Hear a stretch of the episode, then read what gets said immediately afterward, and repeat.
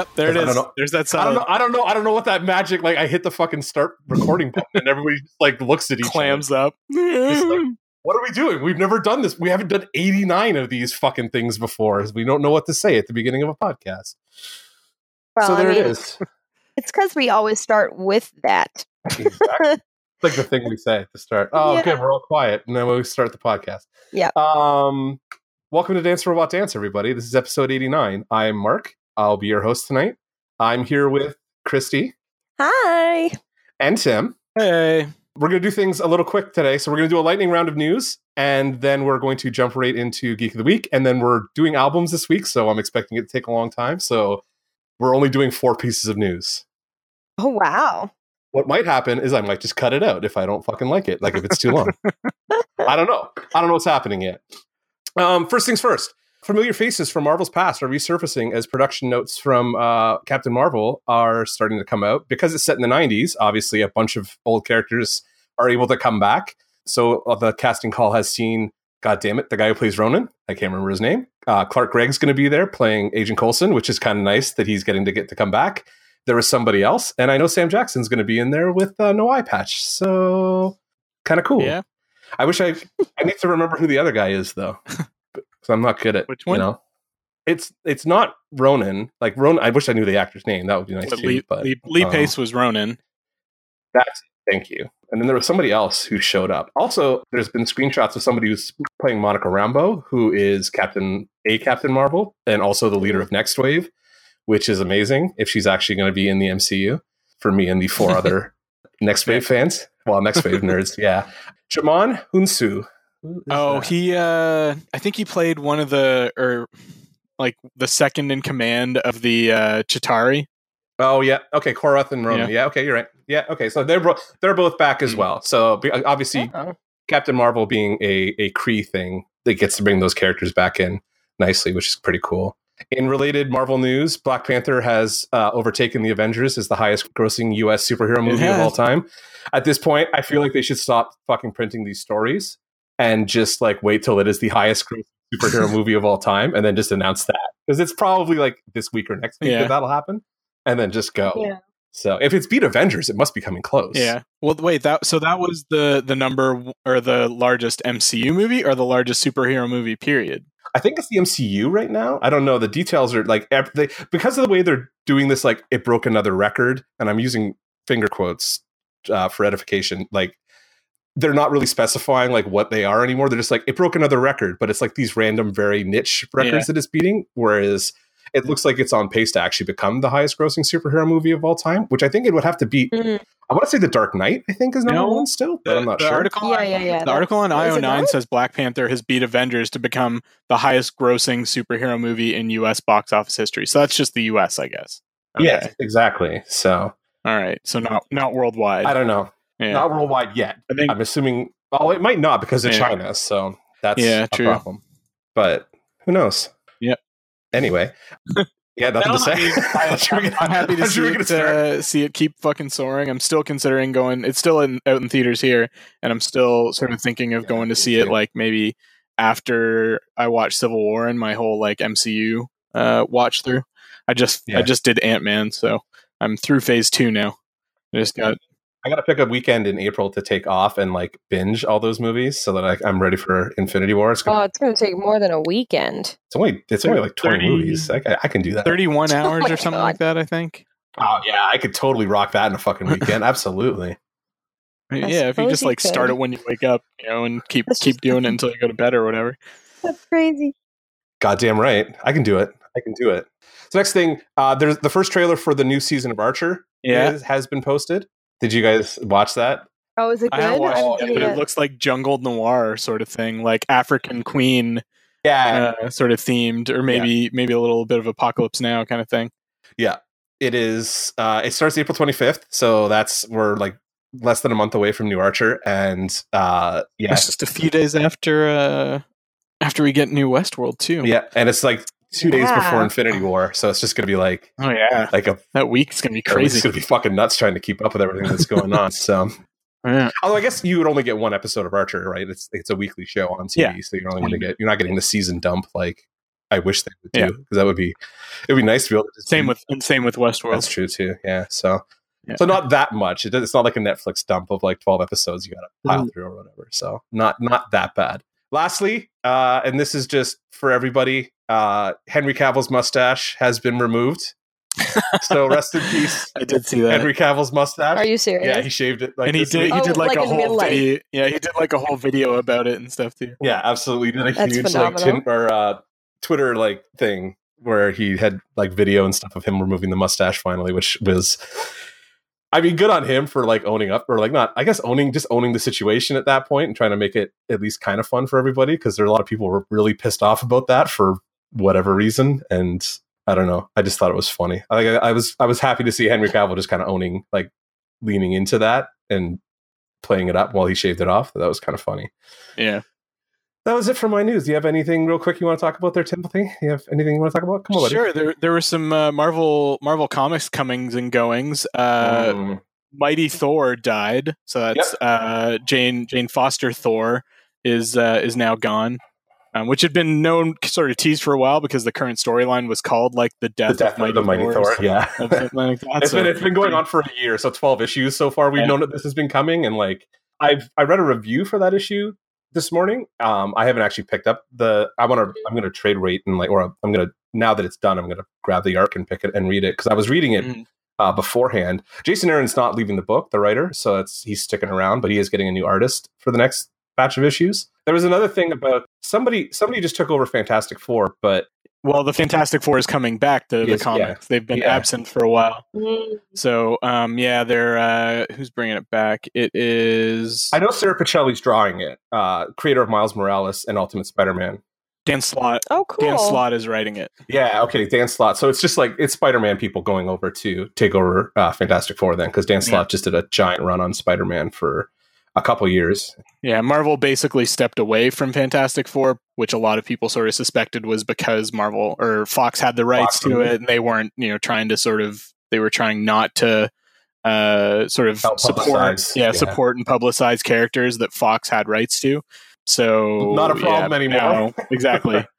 yeah, now that the Disney Disney Fox thing is in progress, uh not totally completed yet, I don't think. I haven't seen any It's- news. it's still gotta go through- 100%. Still got to go through FTC certification and stuff Yeah. like that. So it's like monopoly and stuff. Most people are expecting it to go through just with Mm. the way the government is operating in the United States right now. It might be a little slower of a process than it usually is because I guess well, the I mean, government's big industry understaffed and has- underfunded right now. That's true. That's true. But I mean, at the very at the very least, they seem to be trying to at least make sure that uh, businesses and big corporations ha- can do whatever the fuck they Yeah. want. So maybe that means it'll go through quickly. Well, one can hope because I would like to see the X Men in the MCU sooner rather than later. So yeah. Let's see what else did I have. There was well, It'll happen Yeah. anyway. yeah. There was this story about Mark Hamill talking about George Lucas's ending for Episode Nine. I haven't even read it because No. honestly, I have no interest in what could have been kind Yeah, of it's, it's fa- technically fan fiction at this point. I mean, it's it's Yeah. interesting. The I, I I saw it and didn't read it either because I was looking for short, interesting news, not like theoretical stuff. So yeah, I'll look- it I'll look at looks it. like it was eventually, Yeah, it looks like it was basically Luke survived until the end of episode nine, and he trained Leia, and Leia sort of went on to be, you know, the lead Jedi or whatever. But eh. well, Mm. but it's just one of those things that That's is bad. just fueling the the rage and fire of a thousand angry or Millions millions, of of angry angry. Star Wars fans. Pacific Rim Uprising came out, Like when and they're trying to make something better. yeah, uh, Pacific Rim Uprising came out and seems to have been pretty middling reception. There's a lot of movies coming out right now that are Mhm. getting are in that kind of like nobody's really sure. Like we talked about A Wrinkle in Time last week, getting kind of a weird reaction, and then now Mhm. Pacific Rim not getting a great reaction. Next week, I, or is it this week? Ready Player One, or is that already out? Uh, yeah, that's yeah. This this week, this weekend. I think I think probably premieres like tonight. and I've actually. I've heard people who I loved it. we're recording. So- Yeah, like I've heard people who loved it, and I've heard people who fucking hated it. So like it's all over the map uh, with that one. The best So- I've heard from it so far is that it's fun. I haven't heard anybody like being like, "Oh my god, this is the best movie I've ever Yeah. seen," or you know, even like in the last couple months or whatever. But just people saying like, "Yeah, it's pretty fun." Hmm. And I've seen some people that are like, Um, yeah, it's garbage. I'll watch it when it shows up online. I have a theory as to why that's happening, and I think it's because the quality of TV is becoming so good and the stories are so much richer because they don't have the, you know, constraints of being two to two, three hours long Mhm. that people are expecting a higher quality story than a movie can deliver at this point. Well, it's always like the trade off for movies versus TV is that like you're you're telling a two hour self contained story, and there's only so much you can do Yeah. inside that two like ninety two. What's a feature? Eighty minutes up to three hours plus or whatever. Yeah. So like, uh, Yeah. so ninety minutes to four hours, like you're kind of in that range, and like what can you tell, and like what can audiences sit through in a four hour movie? So or whatever. Yeah. We're also being we're also being exposed to a lot more like quality content, so people are becoming their own like reviewers and pickier and like expecting.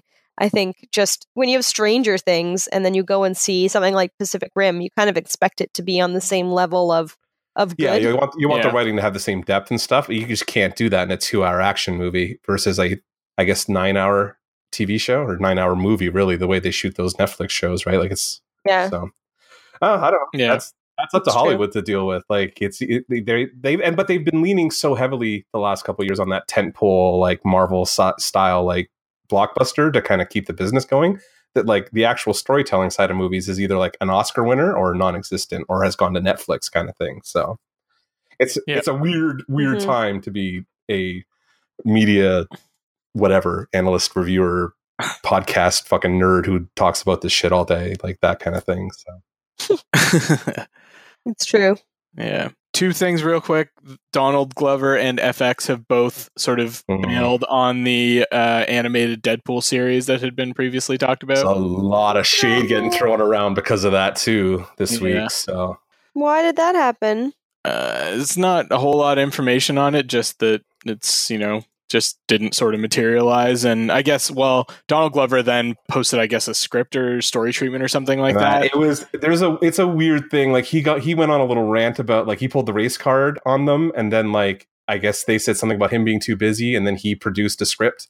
Saying like, yeah, here, I I made Yeah, here I wrote this, so I'm not too busy. I don't know what's going on. It just it turned into a it's kind of becoming a fiasco, but I don't know how many people are super paying attention or whatever. But I don't know. I'm disappointed. I would have liked to have seen that show. I think Donald Glover's sense of humor would have been like right up, like would have been great for Deadpool. So It sounds like it's not like Yeah. totally dead. I mean, it sounds like it might still exist in some form, just it's obviously going to need some new people behind it and a new network. I figured you know they should just wait till Ryan Reynolds can't play the movie role anymore, and then just let him voice a TV show. Like, why would you not just be wait? Like, I know they want to probably get a Deadpool property on the air right now because it's a hot property, but like, you could wait ten years, do three or four movies, and then when he's like, I can't do this anymore, I'm falling apart, but I still want to play the character. Cartoon time, Yeah. go! Like, let Ryan Reynolds and his team fucking take over an FX cartoon. Yeah. Yeah. I, I would be 100% down for that. And a movie story that, or fucking, yeah, movie story that makes my soul sad. The Spice Girls are working on an animated superhero movie. yep, that's that's about it. I have so many feelings.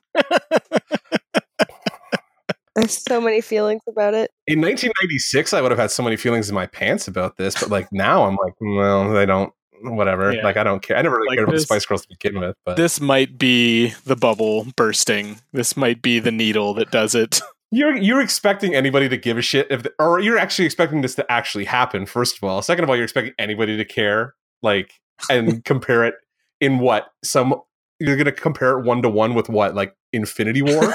Like the spice Yeah, girls movie is gonna be so atrocious Definitely. it's gonna take down the disney machine. I don't think that's gonna happen No, I just I just feel like this is like peak idiocy in this realm, and, Yeah, and, that- and peak like you know tr- pe- other people trying to cash in on it kind of thing, and hopefully at least that will start to die out, and maybe people will realize, hey, we don't need to make it just because it you know is a superhero franchise. We should make it because it's good and deserves to be made. Who you? What, what- you're describing a thought process that I don't think actually happens in a studio. that doesn't anymore. exist in So- Hollywood. Yeah, like I don't think that actually works that way. So, Yeah, I mean, it would be nice if it did, but but yeah, that was everything I had. Nice. Blaze through that shit. News shortest news segment ever. I'm so happy right now. It's Geek of the Week time, guys. Let's get Yeah, into we're it. just like rocking through here. hey, it's an album episode. You know how these go, Yeah, right? So I do, go I long do, I do. Um, yeah, geek of the week, geek of the week, geek of the week, geek of the week, geek, Geek, geek, geek, geek, geek, geek, geek, geek, geek, geek, geek, geek. geek of the week. Well, now we're at fucking three hours, so that's great. That was Welcome. Longest thing ever. Just because we got through the news quick doesn't mean you guys make the make the sting twenty five fucking minutes long. All right, so much editing now. you love it. Anyway, so geek of the week, Christy, start us off. What was the geekiest thing? See, you sounded like you had a story to tell, so I'm I'm I'm ready for this. no, I've just I'm leaning back. it's been a lot. It's Leaning been a lot back. this week. There's been just I'm I'm exhausted. I know I say that every episode, but like I'm not physically exhausted. I'm mentally exhausted from starting a new job and like you know I've been geeking about art. I feel like all three of us are going to say the same thing this week. So Yeah. But yeah, my geek of the week. What did I do this week? we don't know. We need you to tell us. I've just Hey, been. if you can make bad jokes, I can make true. bad It's jokes. It's true. You're right. I didn't. I, I shouldn't have laughed sardonically. Um.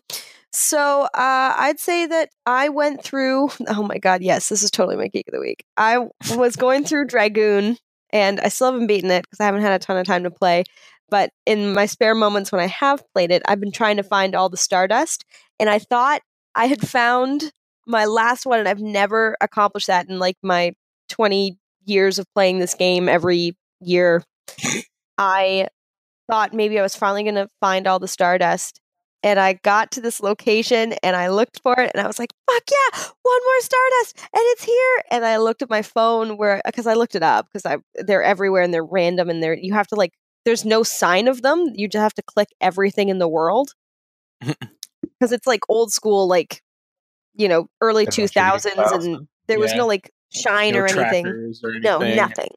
You just had to be lucky. And there's 50 of them. I read the instruction wrong. It was just giving me instructions for the same place. And now I have to go through 50 locations to see where Oh. I didn't get this fucking stardust. And I just, I hate that with heart pieces in Zelda. I've done that Yeah. before. I'm like, Oh, oh, shit, what fucking one did I miss? I could I swear miss? I've got all of these. I Yep. know. And it's just like, it's so frustrating because the thing is, I have to keep switching discs every Mm. time I have oh, to go that's back. right. PlayStation One. Old that's school. Right. Four- Yes. between four discs, Four discs. Yeah. and so it's oh just man, that's like amazing.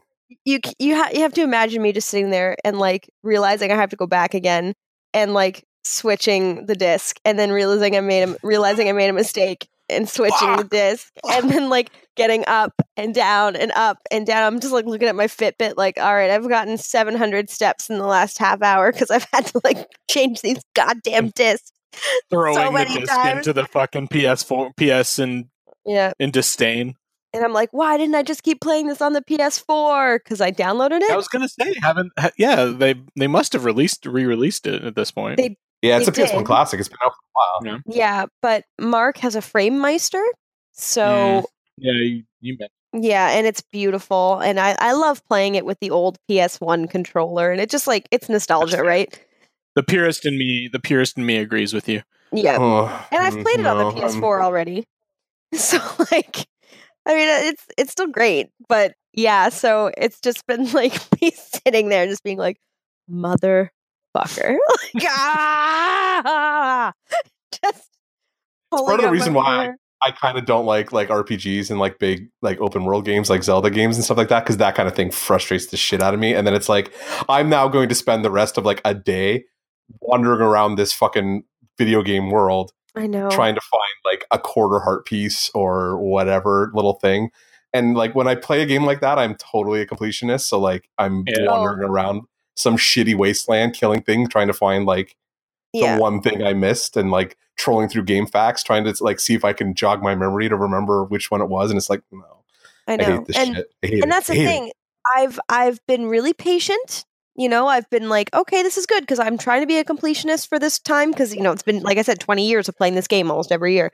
So um, I'm probably on like my 16th or 17th playthrough, and um, I've never fully completed. I've never actually played with different characters. I've never like really explored what they're different like because there's six levels of six to eight levels of like moves you can unlock, but you have to do each move successfully a hundred times almost in order to actually move up and get a new addition.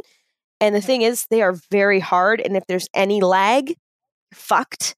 So like it's been me grinding trying to like get these characters to all reach their final like moves and i'm just like uh, now i have to get this fucking stardust and i hate everybody i don't even want to play with these characters and i just want to so that's my geek of the week That sounds exciting. it's uh like super nerddom because it's the kind of thing you guys know and our listeners know when you have a game like that and you're so close to being 100% you will do anything and you will stay with it to get that 100% Yeah, You've it's like a too far such a stupid waste of time too. Like you're what are you what are you gonna get out of that? You get 100. percent You get that little you get that little like endorphin release that you get because your, OC, your OCD clicks and you get that 100. percent But afterwards, it's just like, man, I killed three days looking for that one piece of stardust or whatever, and now I want to kill myself. So but the nice thing is i don't just get what i'm getting with the stardust is that i'm actively getting a whole new battle and like section of the world that i've never seen so you oh, wait? So you've worth played it. this game for 20 years, and you, there's a section of it you never. Well, to be honest, I just what would tend to happen, and I'm sure you guys can empathize with this, is that I'd play with the idea to get the Stardust in mind. I'd try not to use a guide, and then you know a new game would come out, so I'd be three quarters of the way through Dragoon, and then I'd just play through to finish it because I was Yeah. like, okay, I'll just I'll just finish it. I I can't not finish it. And then I'd do it again, and the cycle would continue. Or I'd have I had like a, a save that I was um like continuing from, just so that I was like keeping up with my my old like I still had somewhere to start, so I didn't have to go all the way back to the beginning. But there's certain Stardust that if you don't get them at the right time, then you don't get them. And so Mm. it's just like I know that hasn't happened on this playthrough, but it's just like friggin' annoying. fair enough. So yeah, that's my geek of the week. All right. Just for the love for the love of the game. All right, Tim, you're up. My geek of the week is also gaming. I got back in and put some serious hours into Breath of the Wild again. Finally, Nice. Um, so, and I actually moved the main quest forward a bit. So I, uh, you know, up until now, I've just been like unlocking the world sort of thing. Uh, you know, unlock doing shrines and unlocking the the towers and the warp points and stuff like that. Just so I figured it would make it easier for me overall. And I'm that kind of person. Like, if there's stuff that I can do that you know without moving the main quest forward, I'll go do that first. You're gonna make the main quest very easy for yourself if you're that powered up. Though is the only problem. That's that's that's my Mm. plan. Mhm. I, I'm not in it necessarily for the difficulty. Alright, I'm in enough. it for That's the fair. story and the experience and the world exploration, that kind of thing. That's fair. I'm I'm not I'm not other Mark. I'm not you know sitting here wanting like some fucking Mega Man hard game Yeah, to just bend me over and and fuck me up with a rock salt dildo kind of that thing. boy. oh Jesus Christ, that is a that is a That's, a, that's an image. it's an image that Tim has repeated ad nauseum on the podcast, though. Like I've heard that one before. So, But reasonably clear- wow. It's classic. yeah, he's used it before, and then I got a message from my mom because she thought it was very vulgar. She thought it was very very vulgar. Well, there you go, very vulgar. This is really early. got This is again. early days. Like this is probably the first ten Yeah. or twenty episodes or something like that. Whereas now she's probably acclimated yeah, to it. absolutely. She's probably using it while she's at work or something. but yeah, so I went through and did the uh, the divine beast that's in the Gerudo province, the uh, uh, Vah Naboris, which is the the camel. Spoilers. Yeah, it's a two year old game kidding. now. I thought I think you should have played it by now, Christy. No, it's, a, year. It's, it's a year. just- sorry. It's a year. Yep. So yeah, and uh, and I have like only I think two or three of the like lost memories that I need to still get. So that's kind of what I've been focusing on the last couple nights because I'd, I'd like to get those all finished. I know that the one in get in the castle is going to be kind of a bitch to get. Well, yeah, if you're not Uh, super fucking powered up and have the master sword, it might be a problem to get in there and like do it properly. So, Yeah. But I'm hoping I can at least get all the ones except that Yeah. one. Uh, and but and I, I might give it a shot trying to get that one and just try and be like stealthy you or can whatever. pull but it we'll off. like I know people have pulled it off. It does. It is kind of like the conclusion of the story, though. So I I was kind of happy that I left it till right before I fought Ganon. until you can actually get into the town. Yeah, well, just like right before I fought Mm. Ganon, I found it and I was like, oh, great, that's like kind of the last memory. Like it kind of clearly like Yeah. flows through into like the finale and like what happens and like then you start the game kind of thing. But Yeah. Yeah, I don't know. Like that's I don't know. You keep talking about that game, makes me want to go back and play it, which like would infuriate Christy because my geek of the week was that I did start The Witcher this week. It's a lie. I, I'm lying to you right now. I totally lied. I did not.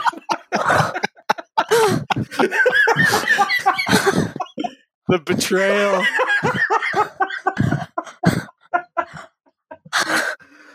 Oh my god, the look on her face is so good right now. I was so excited for you. and then you just pulled out your heart and danced on it. Oh, danced on it. you just, just danced. It's not gonna be okay. Da da just- doo doo. Just river danced all over it. Oh, Oh, why thank you. haven't you started that goddamn game? Honest, yet? I my plan is to start it tomorrow. Um, I just this Yeah, this weekend this week was a little insane. Uh, so I was kind of busy working and stuff. Not a lot of downtime for gaming. I did um, while I was working today. So my geek of the week actually is that like for some reason I watched Beetlejuice this week, and like I just had this weird thing that I wanted to see Beetlejuice, and that movie's so fucking good still. Like It is Michael really Keaton, good. man, I watched it for the first time in years. I watched it for the first time in years, like last Halloween. Yeah. Michael Keaton fucking crushes that movie. Like he owns every second that he's on screen for that movie. It's so good. Um, Mhm. and I totally understand now why he's always like he was like the one who was the hottest about doing a sequel because I guess he had so much fun on set that he was just like I want to do another one because I want to play that character again. But and I kind of wish now that it happened because it's been a long time since I'd seen it. And I was like, oh yeah, it's one of those movies that I grew up watching. Paul was obsessed with it, so we watched it like three times a week, and it drove me crazy. And it's been Hmm. like ages since I'd seen it. but now, like, it gave me like, well, we've been talking about doing a series about directors, but I definitely want to go back and do like watch like that and Edward Scissorhands and Tim like Burton do it an early, well, an early Tim Burton episode because I don't want to get into like Planet of the Apes like or Batman. anything like that. But like, yeah, like the Edward Scissorhands, uh, Beetlejuice, Batman era. Nightmare, Nightmare Before Christmas. That's a little like Quality, that's outside quality. my wheelhouse. I don't like that movie that much. Oh, Yeah, it, it doesn't. It doesn't do anything for me. Sorry, guys. Beetlejuice, on the other hand, though, awesome. So that Yeah. totally like insp- I have like three drawings from it that I want to do now. Like I want to draw the snake and shit like that, and like do a really like crazy detailed drawing of that fucking model or whatever the hell it is because it's creepy as shit and it has been haunting my dreams all week. So I totally had a crush on Winona Ryder in that movie when it first came out. Too. totally had a fucking crush on Winona Ryder since that movie. So that doesn't yeah, she doesn't really do it for me. I love Winona Ryder. Nah, I don't really like her. That's okay. I don't think. Uh, I think she's a terrible actress. I'm just gonna say it. I think she's a terrible actress in a lot of things. Yeah, she's not. I, You're not I wouldn't call her the best actress. We're just No. going on sh- sheer like you know Physical teen, appearance. teenage hormones kind of thing. Also that, yes. Yeah. Yeah, yeah. Because we're like, she's like around. She's a little bit older than us, I think, right? So she'd yeah, have a been, couple, couple years, I think. yeah. So, yeah, exactly the right age for us to have had a crush on when we were like twelve or thirteen or something like that. So, Mhm. yeah, absolutely. All right, so that was my that was my geek of the week. Are you guys? uh We're getting to the meat of the episode in like record time. I'm very, Uh, I'm record. very happy. Thanks. Eh. All right, you don't get to make fun of me for any bad jokes anymore because you made it. That was an interesting pun you just made. what? It was a cheap pun. You just made the cheapest pun possible. You said I it. said it. You called it out. You shone a lamp on it. Exactly. That's true. Unintentional pun from me. Yeah. Either way, do that. we are doing albums this week again. So we are 25 through 20, I Wait, guess. we need to do our sting. But I guess the guys need to do a sting. So I'm going to go to the bathroom for half an hour while they do that. And then, uh, Oh my god. Mama, mama, you know the episode. Rock and roll me. Could be some pop meat, could be some jazz meat, could be some goth meat. Actually, not too far off. So yeah, that's pretty accurate. good. Mhm. I like. I read your messages. Yeah, then you complained about There was them. there was a lot of them. And there was a lot. Guys, there was a lot, and I was at work, and it was just like blink, blink, blink, blink. And at one point, my phone was buzzing so much, and my coworker was just like, "Is that your phone?" And I was like, "No." And luckily, it was someone else's at that moment. But no, it was it's like, my it's my pocket vibrator. Yeah, you're a, yeah, just keep it in there for she's emergencies. a cam My- girl. Yeah, my my boyfriend is controlling it from his work. Yeah, Gross. They have that technology. You know that, right? Yep. We have the technology. It's very important technology. Everybody's saying, Tim's got one in his ass right now. yeah, well, Alicia's out of town, Yes. so Exactly. Exactly. That was the joke I was trying to make. Alicia's at a conference. Awesome. so we're back to doing our record list. I have no idea how long this is going to keep going, but uh, we'll we'll get one more episode out of it at the very least. So we are at twenty five through twenty. I'm going to start we already 21. did 20. You're right. 21 through 25. Yeah, we don't Yeah. want Christy giving us fucking six albums again. Yeah, we don't want Christy getting confused again, which is uh, good because I want to start with Christy because just fair warning, Tim and I have exchanged our lists already And pre-listen. and pre-listened because it w- actually kind of works a little bit better if we've heard the stuff that we're talking about ahead of time. I don't know where I found that out. It couldn't have been the other podcast where I realized that that was probably a good idea to do that. Whereas Chrissy likes improv and off the cuff. Exactly. So I'm assuming Christy hasn't even written a list and is just going to make it up as we go along. I have my list. I have It's it gonna right pull here. some I have my list straight right out of her here. ass. Dance Mix 94. Um, the only dance mix I ever owned actually is that one. Is 1994. I had 92 through 95. No. I still have. I can see them from where I'm sitting. No, Big Shiny Tunes. I owned all of like one through ten, but the Big shiny too. I had Big Giant That Tunes 1, so one to 3, I think. People just kept buying them for me. Like I could and Frosh not 1 escape 2. them. Frosh, yeah, one and two. I absolutely had those too. Yeah. Um, I discovered a lot of bands off those records actually, hmm and now I'm against compilations. It's interesting. all right, We don't need them anymore. All right. we don't don't. We have Am I starting Okay, with yes. 25 We are- and working up to 21? yeah, starting at 25. Okay, this is a bad start. That's what I wanted to hear. I'm glad.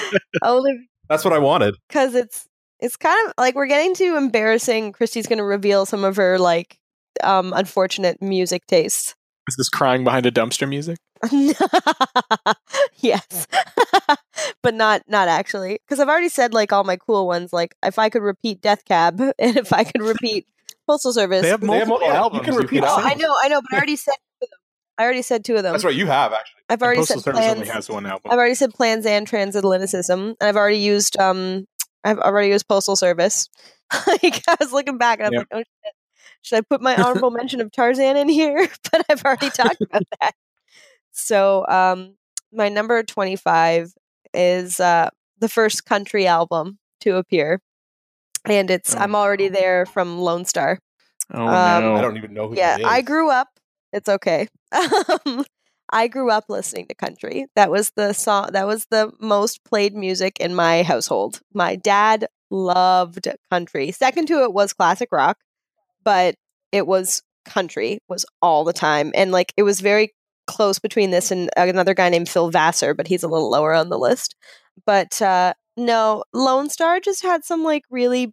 He, they told a lot of stories with their songs and um, they actually have really gorgeous voices. And there was this one really, I think, I think it's this album that had like really sexy songs on it, and like, oh yeah, no, out go the lights. I remember listening to it and feeling something one day. It was just like, oh, oh, feeling something. how Okay, I feel things. what what what's the album called? Lone Star. I'm so embarrassed. It's called "I'm Already There" by Lone Star. 2001. Yeah. Um, you know what this beat out actually? This is funny. It beat out um MIA's Kala. Because I still Emma really is like a good. I That's a fucking s- love I it. think that's on Pulp. Yeah, and that was a- actually. I think that was in Pulp. yeah. Top. I think uh, it might have been. Yeah. No, it's Yeah, a it's solid record. album.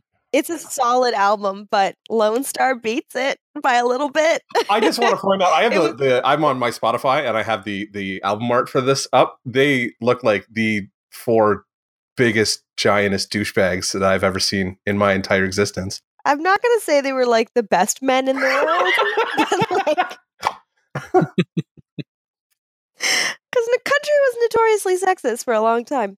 The music is like it is country, and it came out in like the 2000s, and was just like that was like early 2000s was the like country's time for like fans. They were just like, "This is it. This is our time." there were so Well, many bands new- like yeah, New New Country. Country. Country, like Rascal Flatts and uh, Collin Raye And and, Kenny Chesney, like that, yeah. Dixie Chicks. Dixie Chicks was almost on here, but um, I actually didn't know enough from one of their albums that I was like, eh. I was gonna put on um, Wide Open Spaces, but I I didn't know like four of the songs, so I was like, yeah, it can't be up there.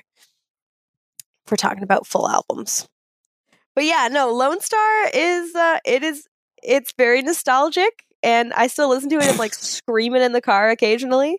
And uh, yeah, they do look like douchebags. I'm looking at the album art. Told you. Yeah, Super douchebags. they look like a bunch of fucking Yeah, date rapists. Is absolutely. what they Well, look. that's a terrible thing to No. say. No, they're Actually, just honestly, 90s stars. Date rapist is giving them too much credit. They they won't even try that. They just pay for it. Rude. It's too Guys, come on. anyway, they have some gorgeous voices. all those country groupies. Come on, man. I'm sure they're doing fine. How? What I don't understand is how you're going to do a Lone Star album, but not the Lone Star album that has Amazed on it. Um, baby, I'm amazed by you. Yeah, Mm, Baby, I'm amazed by you. It's because um oh wait. No, I I did I fuck up? Probably. Ah, this this is probably my second No, I was I you That's- said I'm already there, right? yeah. That's that's yeah, on this that's one. not the- That's a good album. Okay. Was it Crazy Nights that had no. What had um amazing? Is it Lone Star's original album, 1995? Uh, I don't I, uh, you're the you're the Lone Yeah, Star fan really here, Christine. Yeah, why am. I Tell asking, us. why am I Uh, asking you you? mean a mate? Um Uh, no, it, it was on Lonely Grill, 1999's Lonely, Lonely Grill. Grill. Lonely Grill. Was that the album I was thinking of? Shit. No. Uh, no, no. I stand by my choice, but Amazed is a beautiful song. Holy shit! The album's actually called Lonely Grill. These fucking rednecks. yes. Yeah. And then there's a song. There's a song on "You're Welcome." By the way, for this, there is a song on the uh, on "I'm Already There," and it is called "Like a Good Cowboy." Okay. Mark is laughing Quickly. at me. Fuck off. Quickly, everybody Google "Let's Be Us Again" by Lone Star, the 2004 album, and tell me they are not trying to just be the fucking NSYNC or the Backstreet Boys. Be us again. It is Let's see. hysterically the worst album cover I've ever seen. Bye bye bye Actually, bye bye. All their albums from 2001 Ow, ow, till ow. 2000, Oh, like till, till current, are all just like boy band covers. yeah. They were. They were the boy band of country, even though they were all like 35. That 35. makes me upset. yeah. You know what, though? I wish I didn't have like is- any integrity, so that I could just be like, I'll go play drums for a shitty country band that will make like lots and lots of money and Oh, you'd make it and like whatever. But like, I would just hate myself all the time. Like, I would like literally hate myself the whole day. So can't do it. That's why I didn't want to be part of this. I was actually I was surprised you didn't you didn't grumble as much as you usually did. I was like, oh, maybe Christy's actually looking forward to doing this episode. No, I yeah, well, I put my list together. I was, I was, you know, I was planning, all right, thinking about it. awesome. All right, Tim, what's your number twenty five?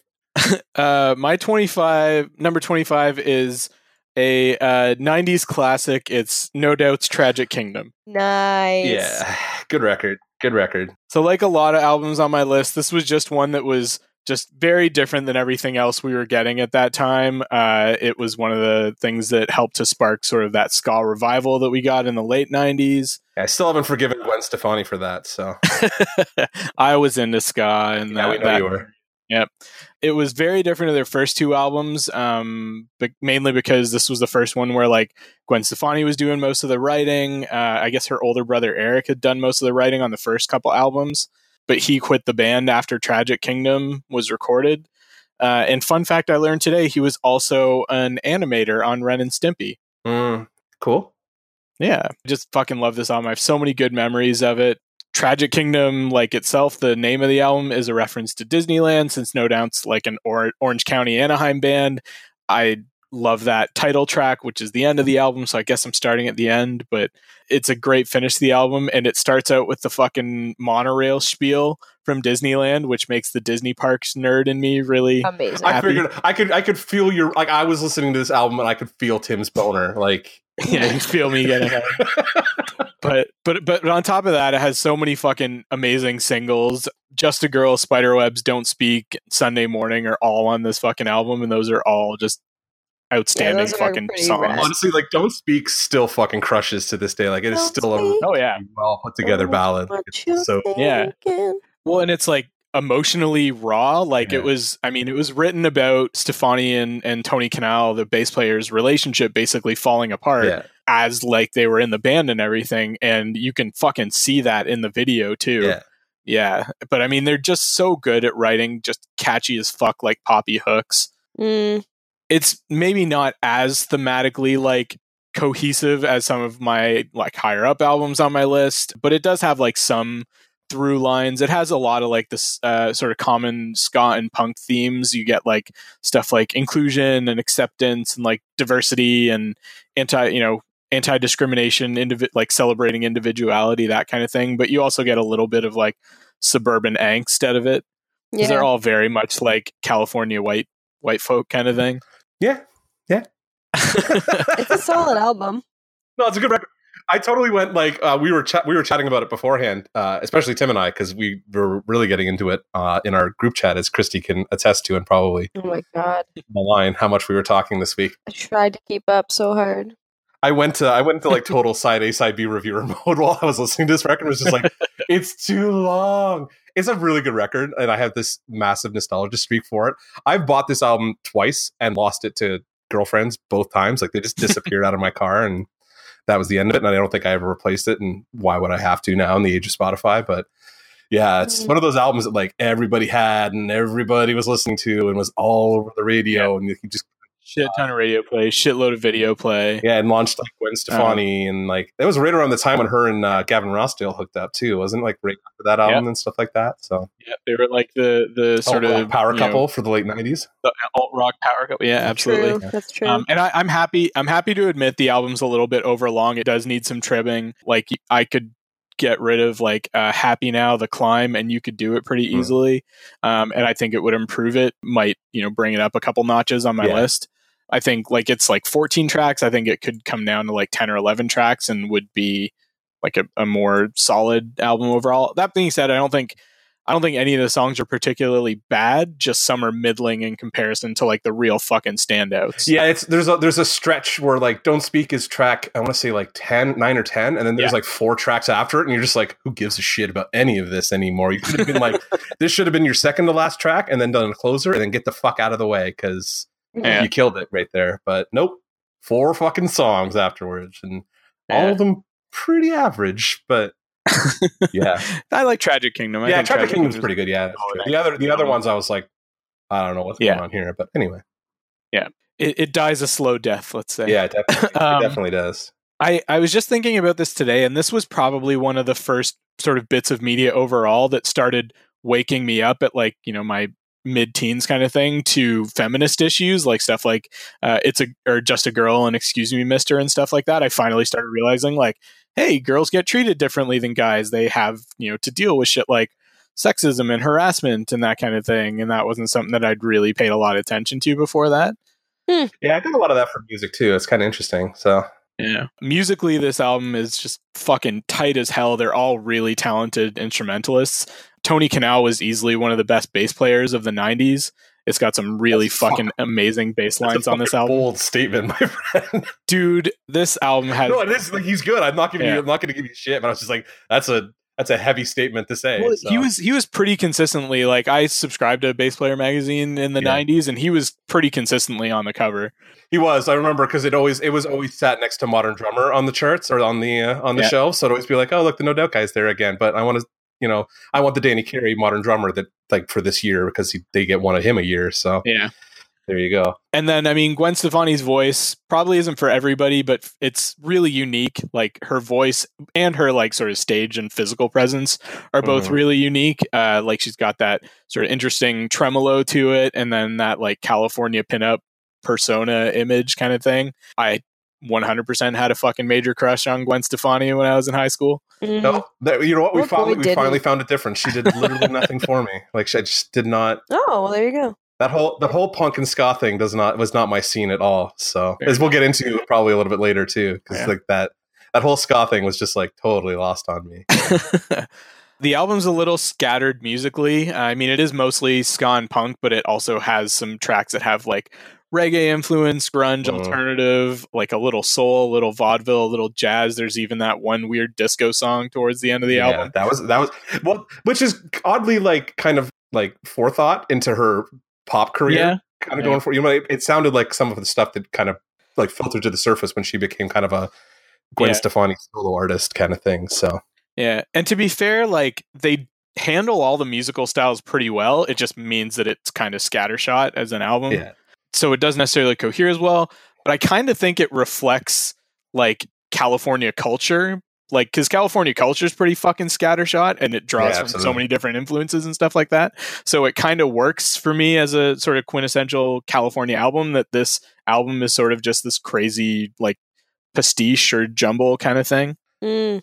Yeah. And then are we doing first exposures this time? You can talk about whatever you want. I didn't Oh really- yeah. Uh, I mean, honestly, it's, it was probably hearing like just a girl on the radio or on Much Music or something like that for this one.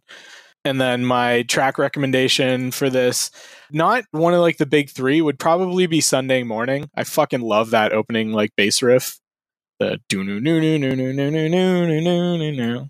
Oh right. Okay. Yeah. Yeah. Yeah. Absolutely. I love, I love, love, love that song. And uh, there's also a really good live version of it out there where they just do like a slow harmonization of those like opening lines, like "You came into the breeze on Sunday morning."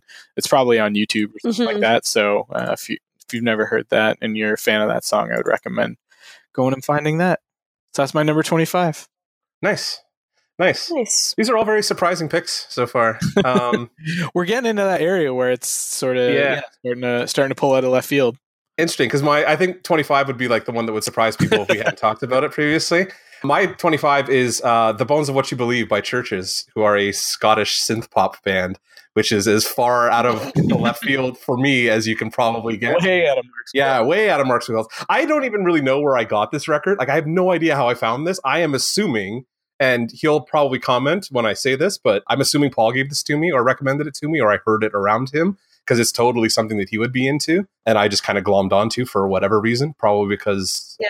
it's just like extremely catchy and I, whatever. Because that's really honestly all this is to me is just like, it's a super catchy indie pop record like Lauren Mayberry's voice is beautiful, and I could listen to her sing all goddamn day. And I'm not sure if she writes the lyrics, but I like I've actually been kind of sitting there because of doing side A, side B. Especially we we do a lot of lyrical analysis because Paul's an English major and that kind of nerd, so we end up getting into that kind of stuff. So now I'm looking at that stuff, and I'm like, oh, shit, they're actually whoever's writing the lyrics, which I didn't look at, is actually pretty good. So it's just interesting because like it's not the kind of band that like I would ever even remotely interested in. So like I'm but I'm totally in. Like I I loved their second record and I am looking forward to the new one. Um like the new they even like collaborated with Matt Berninger from the National on their new album. So I don't know if you did you see that, Christy?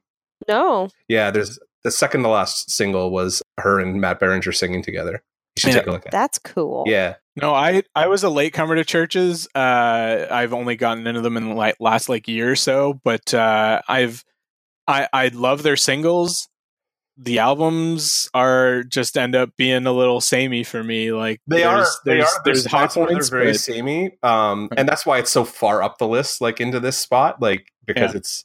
But there's just something about it. Like I, I keep going back to this record, and I have no, I don't have an actual connection to it. It's only a couple years old. Like it came out in 2013, so it's like this is probably the most recent album on my list by a couple years at least. So yeah. I It can't. might be the most recent album we've talked about total because I think previously that might have been Random Access Memories, which was 2012.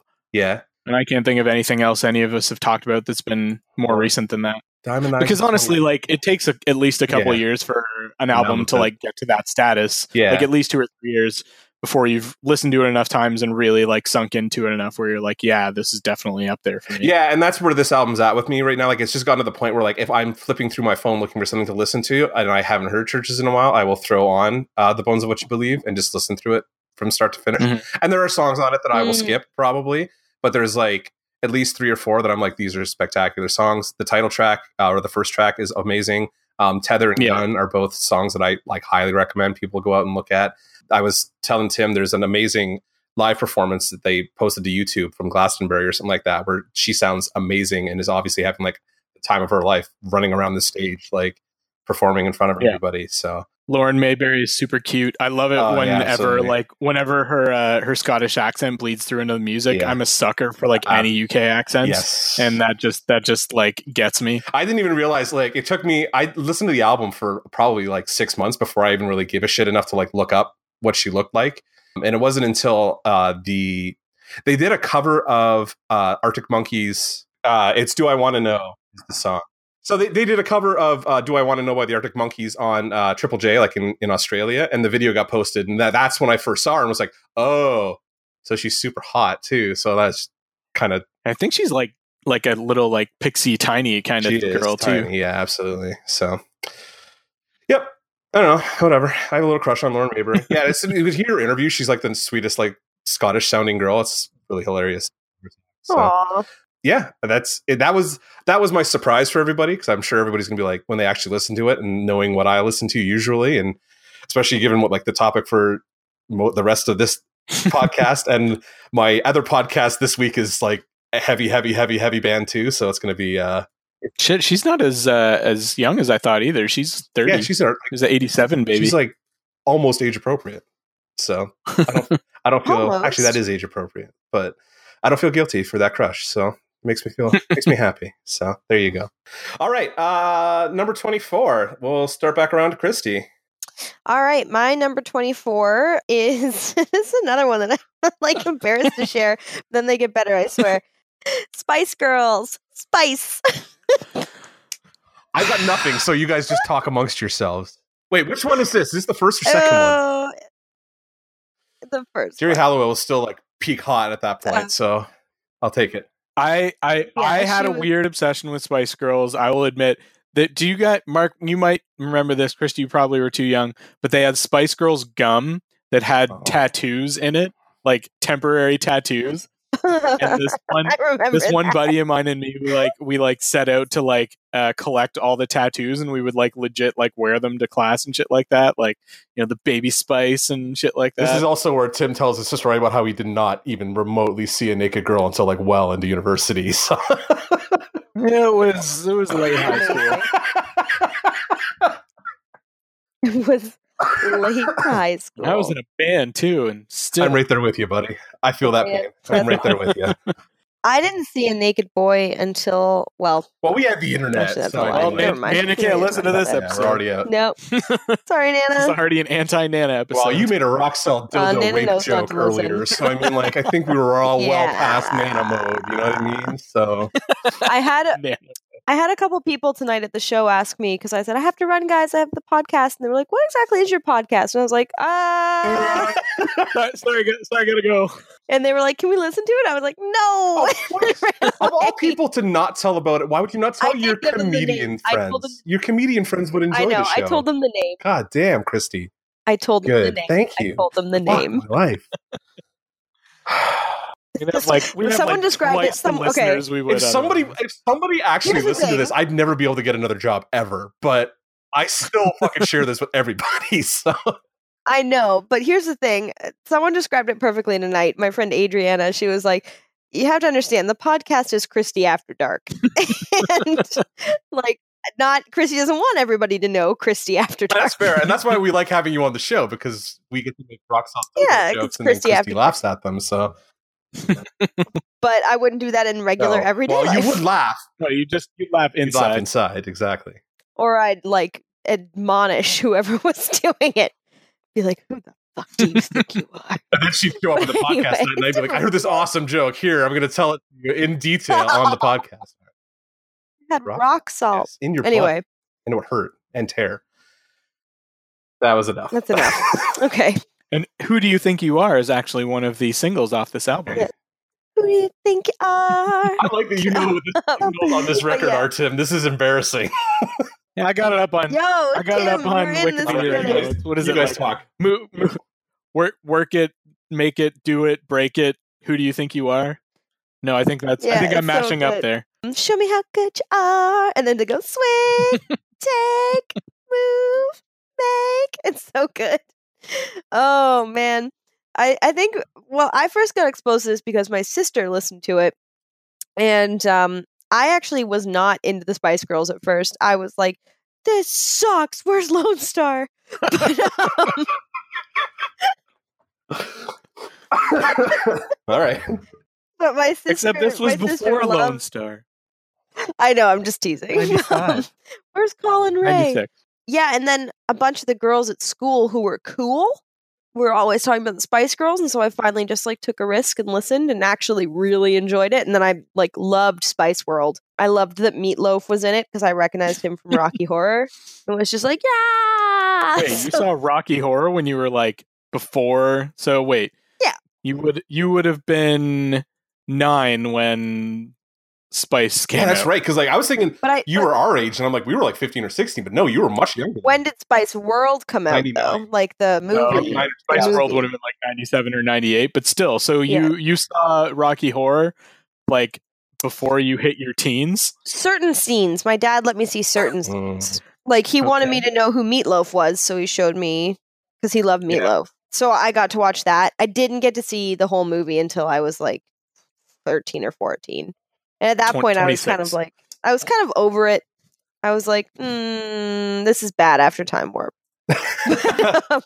That's also me being, you know, totally egotistical about movies. But anyway, um, it is a cult classic. We're not talking about Rocky Horror. So, uh, yeah, but I just I fell in love with them, and I loved how sassy they were and how they could get away with anything.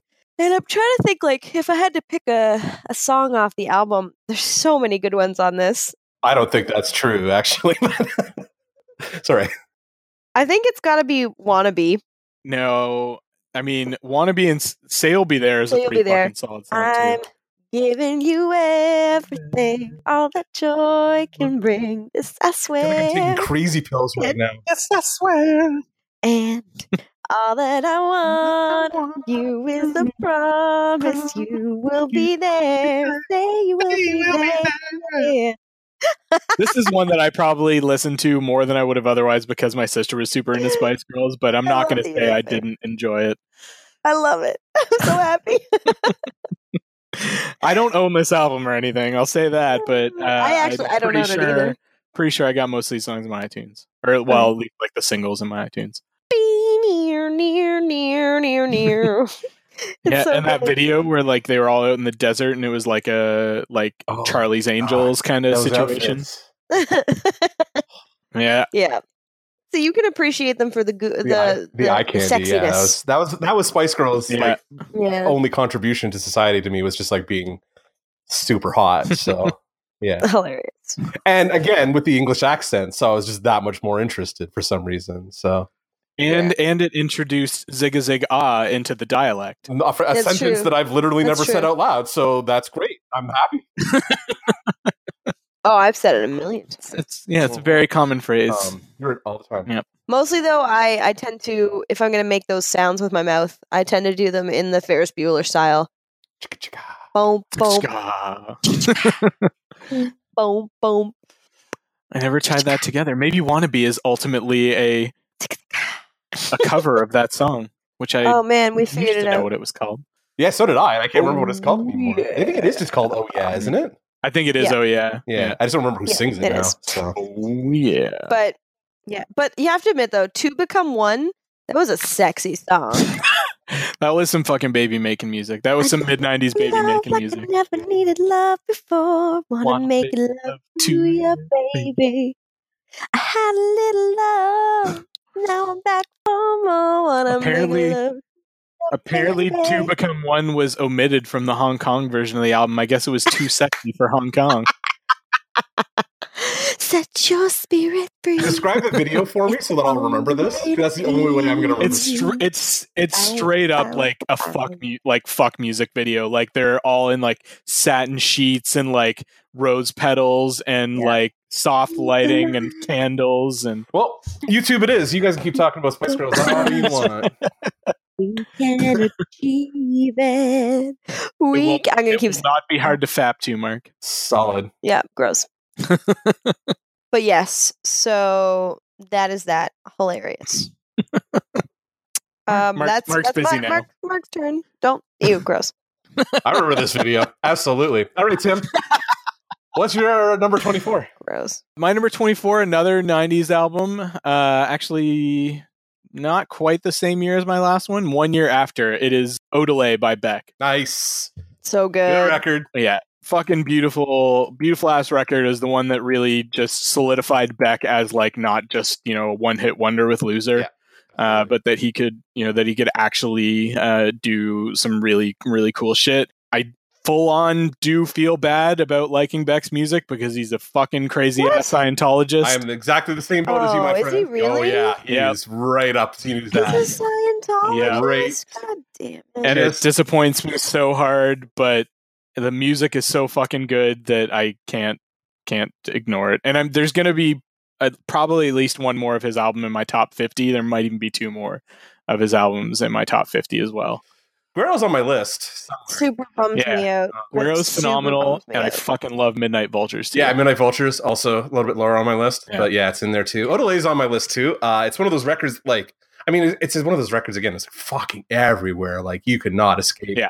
that album. If you were a music fan in 1996, like you owned Odelay, and if you're Yeah. me, you probably owned a tape and a goddamn CD of it because like yeah. it was everywhere. And both So. and both Tragic Kingdom and this had pretty fucking iconic album covers to go along with that 90s sort of aesthetic. Uh the album is just fucking weird ass frenetic schizophrenic like freak folk and cracked pop and total again one of those albums just totally out of left field compared to what the mainstream was at the time both like an alternative because like this was still we were still like coming down from grunge and stuff like that and people were getting more into Mhm. like the alt pop Yeah. and but here's this fucking weird ass album that came in and just was like hey there's other shit out there too i mean who knows what the fuck beck is ever like singing or talk singing or rapping about but Yeah, it always feels like word salad. Like his lyrics don't really actually mean anything to me, but and it and it does but the sound and the samples and the lyrics are still always sort of evocative of an overall like mood or tone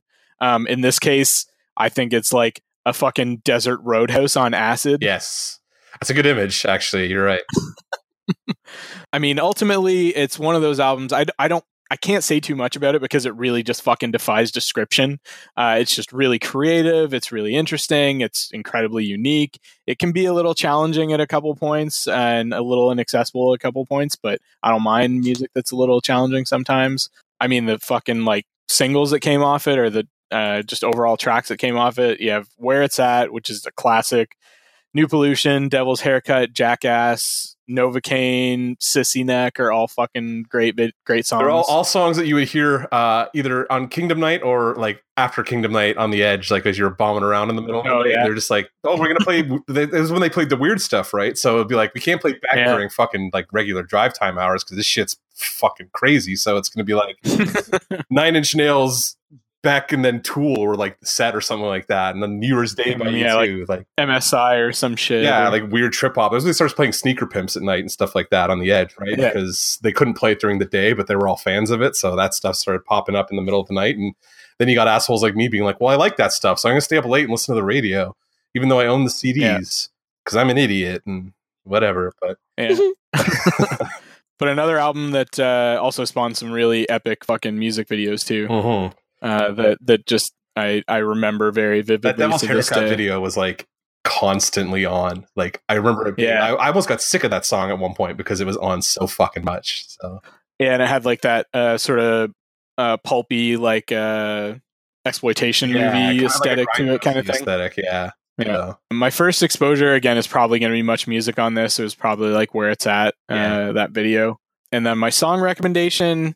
I probably do have to go with where it's at just because it's, it's such a classic. But I have like Jackass would be my dark horse pick. I really love that song too. nice, nice. But yeah, said hard hard music, hard album to really like say too much about just because it's like you just have to fucking listen to it. Yeah, you can't really just It speaks for itself. too, right? Like you can't even Yeah. really like, what kind of music is it? It's like uh Yeah. Schizophrenic would probably be the best way to define it. So. Yeah, and unlike a lot of the music that we talk about, where it's like just technically really fucking good, this isn't necessarily like technically amazing. It's produced pretty well, yeah. but it's more just really creative and and interesting more than anything. Yeah. So can you yeah. stop watching Spice Girls videos, I think, because I am distracted. I did watch that video you guys were talking about. That is that's pretty hot. Oh well. when to Okay. become one. right. Um my number twenty four. Oh boy. I was not expecting Spice Girls to pop up on anybody's list, so You're welcome. thank you, Christy. You're not gonna like the next one either. Uh, my number 24 is uh, The Downward Spiral by Nine Inch Nails. So I think this is kind of like the last big 90s That's a band. left turn. Yeah, like it's and exactly like from where we were. Actually, not too far Not off so from much how from Beck. from Beck. Yeah. Probably a lot of fans in common. There's some industrial feel. yeah, yeah. probably some fans in common right there. Yeah, there are other albums by artists that I mentioned, but this is the last heavyweight, probably like '90s band that I'm really into. That isn't like a Smashing Pumpkins that I hate or something like that. So Mm. but first of all, like it's a production masterpiece. Like the level of intricacy and like foresight Trent put into this record is just like I don't even know how you start thinking in that way. Like it's so, especially then, like putting the way they were putting sound together and stuff like that. Have you ever? There's a book. Alan Cross wrote a book about the making of Downward Spiral that kind of gets into some of the nitty gritty of the production of like how Trent and Flood and whoever else worked on this album like put the put the samples and then started building the songs together. And it's just like it sounds so tiring and monotonous that I'm just like, why would you even bother doing it that way? But like, you can't really argue with the end result at the end of the day because the album is just fucking spent like spectacularly good. On the other side, like you can still say a ton of shit about Trent. Like his lyrics are at best angry high school poetry and have remained that way up until like hesitation marks in 2011. Like it never got any better. And it's pretty fucking cringy in spots on this record. So Yeah. but and like his vocals aren't the most technically proficient, but like you still he still manages to get across every little bit of rage and sorrow that he's trying to like express on these 14 tracks. And he does a really fucking good job of Mhm. it because the Downward Spiral is just one of those records that like I don't even know. Like it bleeds atmosphere. It's a dark, yeah. it ma- angry, it- griefy album kind Yeah. of thing. So exactly. Dark, it makes angry, you- and greasy. Ooh. it just it makes you feel something. Uh, like Mark and I were going back and forth today in our chat saying like I need to stop listening to this album while I'm working because all it makes me want to do is like set things on fire and fuck the system yeah, kind of it's, thing. it's an angry, like angry album, and like it was between this and I was like, I, it was going to be an angry album either way because it was between this and Evil Empire by Rage Against the Machine, which will end up in my next Oh, one, which is also an extremely loud, angry album. So, um, not that there's Mhm. any shortage of that in my list, to be fair, but yeah, I don't know. I just like I like I love this album. Like I've had like I, I bought it when it came out. It was one of those. I think I caught on. It was probably that the Woodstock '94 performance that everybody heard about, and like they showed it on Much Music a million times, and they were just caked in mud and more or less started a fight with the crowd in the middle of the fucking concert, and like the the Nine Inch Nails live shows have always been extremely intense, but like the the intensity at that particular show or during this like the Downward Spiral tour was just like at an insane level and like they were destroying shit on stage and all that kind of stuff. Just an angry album kind of thing. It gets a lot of what's the word I'm looking for? Yep, I blanked. Totally know. blanked. Holy shit, why is my brain just not working? I didn't even smoke anything yet. I hate this. Anyway.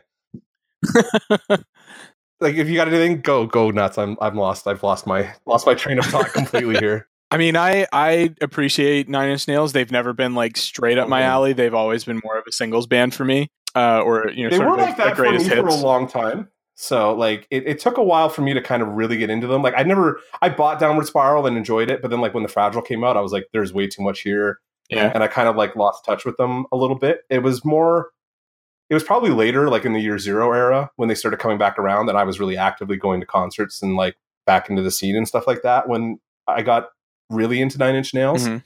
So like backwards I have a kind of fondness for this album, but it was just it was everywhere and everybody had it and Yeah.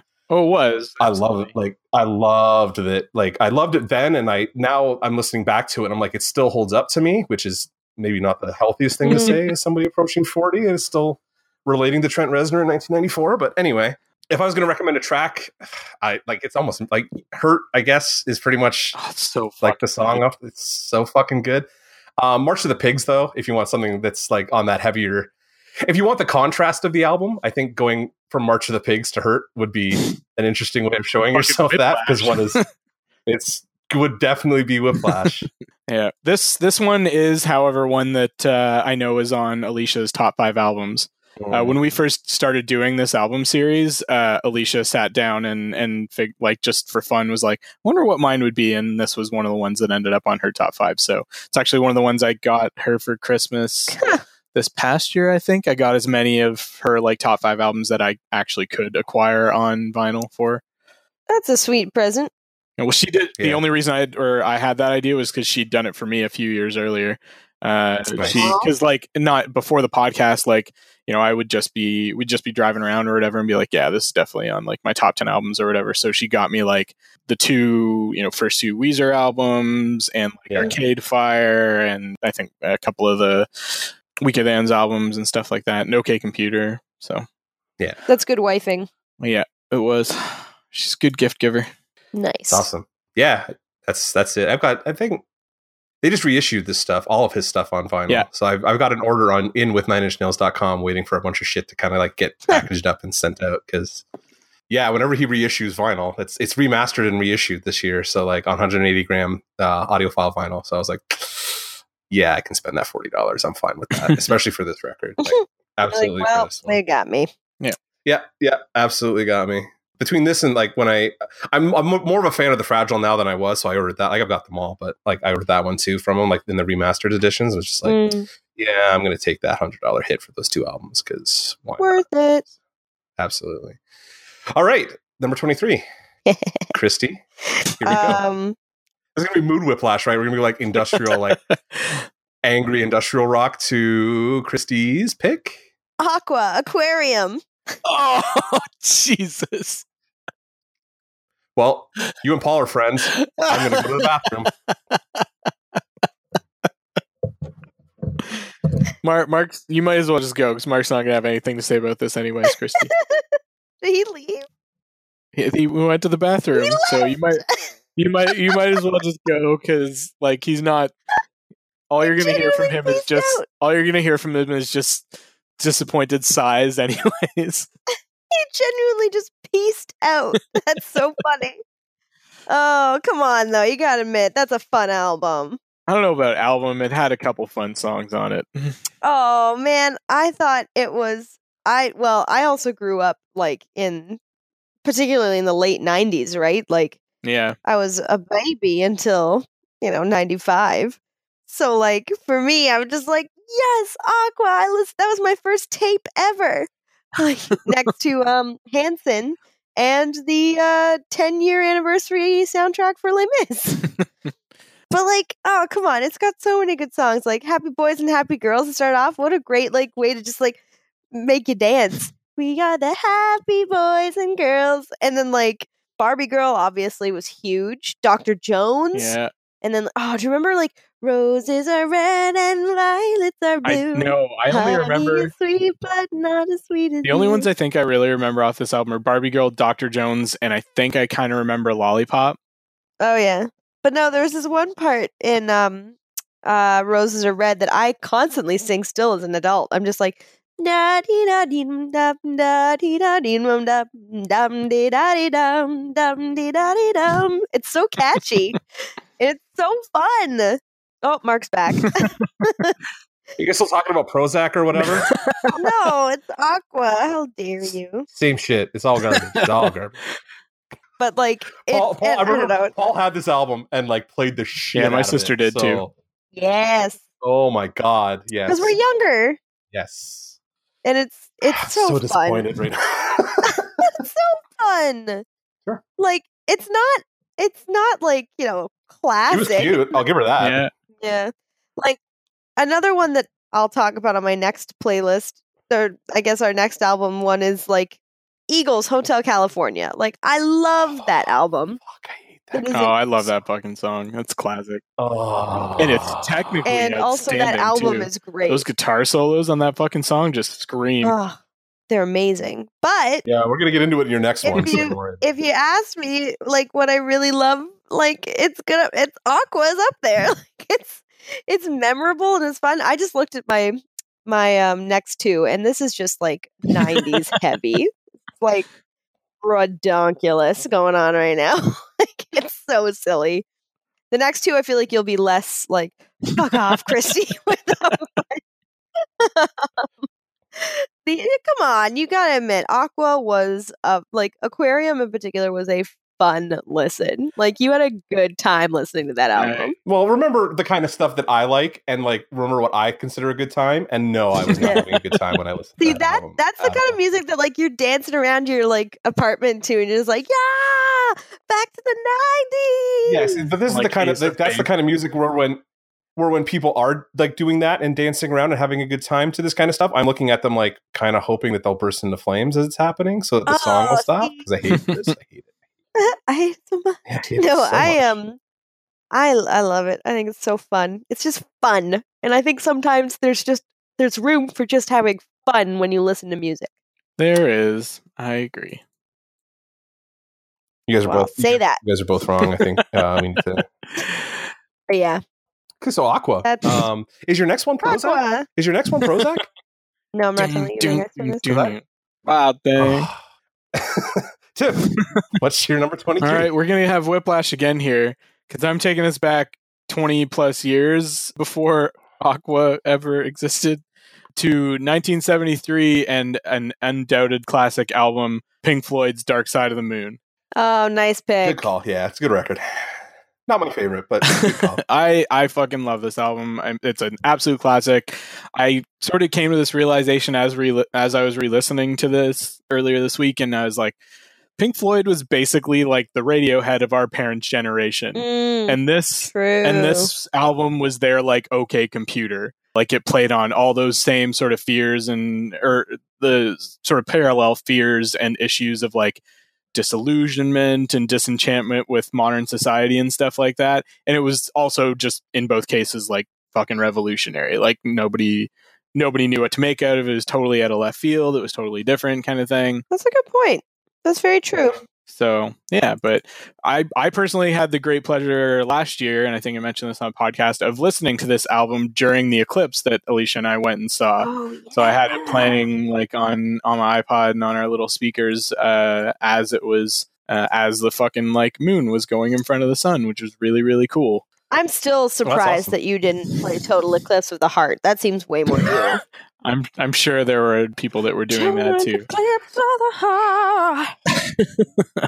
but Dark Side of the Moon is a pretty early example of like maybe one of the earliest of like a front to back like concept album, right? Mm-hmm. uh, like it's it's a classic right from those like opening heartbeats of speak to me to like the closing notes of eclipse and then you get those heartbeats coming back which sort of implies that the whole album is kind of cyclical as well and i think that this could probably be cited as like a spiritual predecessor or granddaddy to like more or less all the prog rock that came like in the next 20 years after Prog rock? Oh, progressive. Progressive. well, progressive rock. anything, yeah, progressive, yeah. Yeah. So anything like Rush, well, Rush was already Yeah. around. So I mean, eh. yeah but at the same time, like huge influence on stuff like King Crimson and bands like that that would eventually go on to like influence dream the- theater especially and like Dream Theater, and like eventually, like you'll move into like modern jam, stuff it and jam like, bands and stuff like that and Mm, Jam, yeah, yeah. There's definitely some influence, like from Pink Floyd to like like a Phish, Phish, or yeah. a Dave Matthews Yeah. Band or something like that, or Grateful, even Grateful Dead, probably like that long form kind of Yeah. album is definitely something they glommed onto. Yeah, because I mean, just in terms of like track length, like you've got tracks ranging up to like seven, eight minutes on this kind of thing. Yeah, yeah. And that coolest, for- and that cool-ass me- lengths, so. Yeah, and that for me don't feel like over long. Like you know, it's not like they're long and drawn out. Like they feel like No. they need to be that long. You know, they're they're doing interesting things the whole way. I mean, it's the music itself is like almost symphonic in quality. Like it, everything sort of feels like a movement of a larger piece.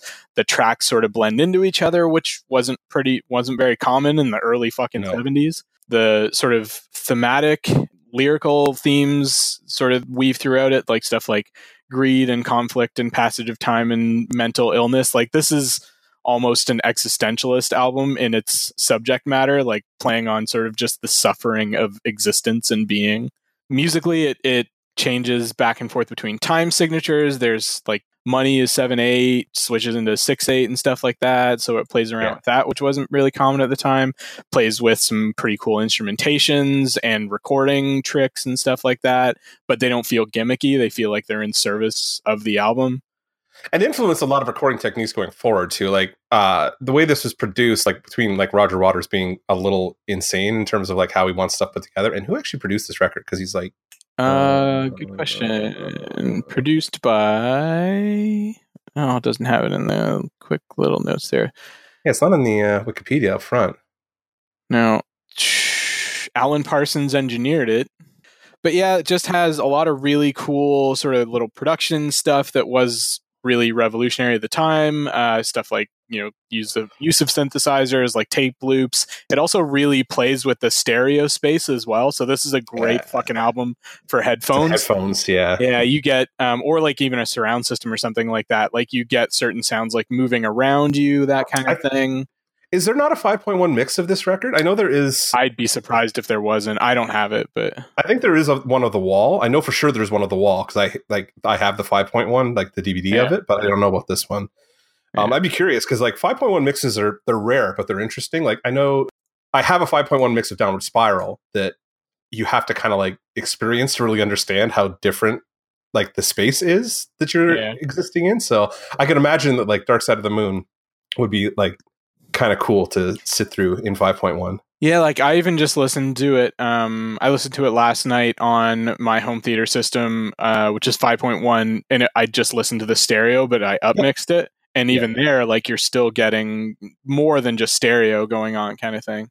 Yeah, there is a SACD uh, version of it that is 5.1. Nice. So you can get it at 5.1. It's cool.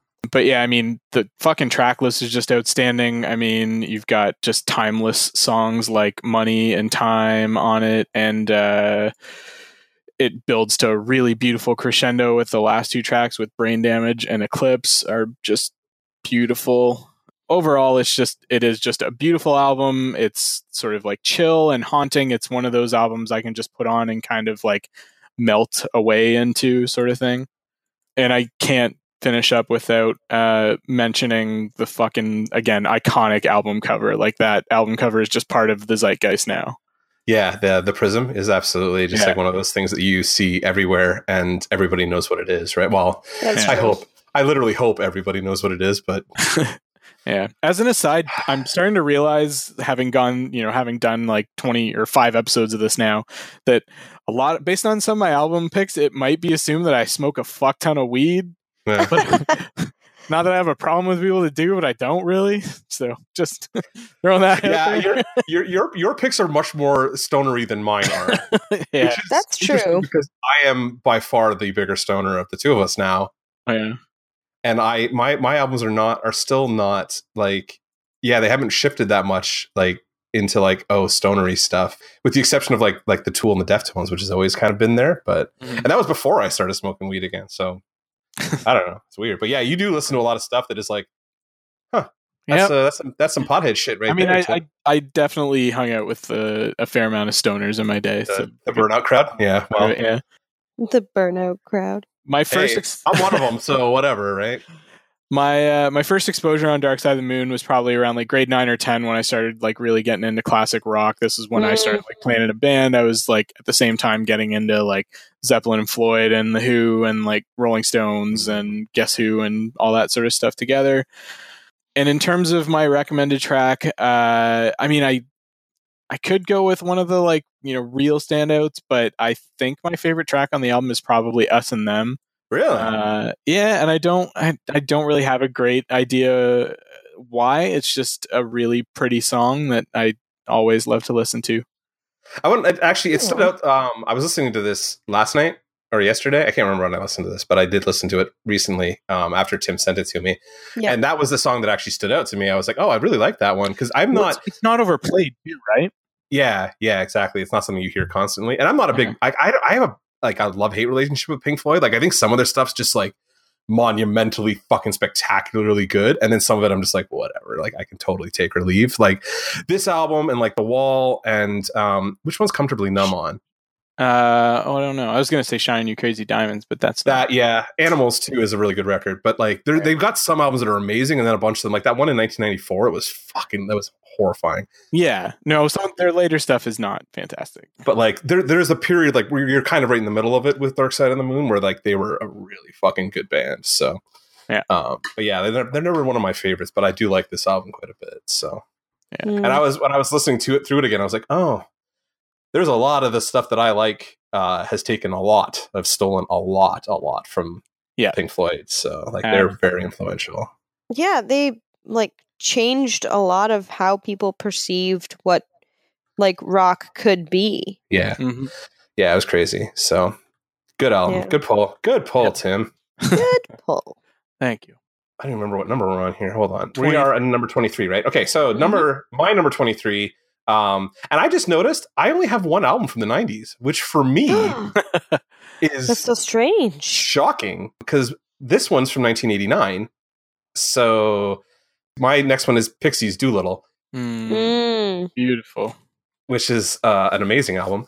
So I, I uh, like, I'm embarrassed to say it took me on a long, a long, long time to get into the Pixies. It was not something that like immediately because like they were gone by the time I got into music, kind of thing. They broken up in That's 1993.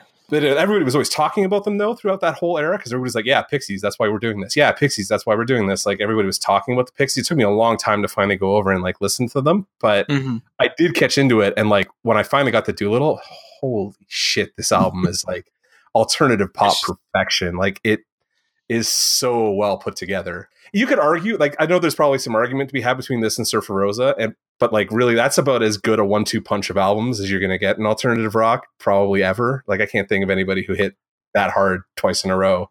Yeah. Yeah. I mean, I fucking, I mean, I love the singles off this album. Pixies, again, have never been an album band for me.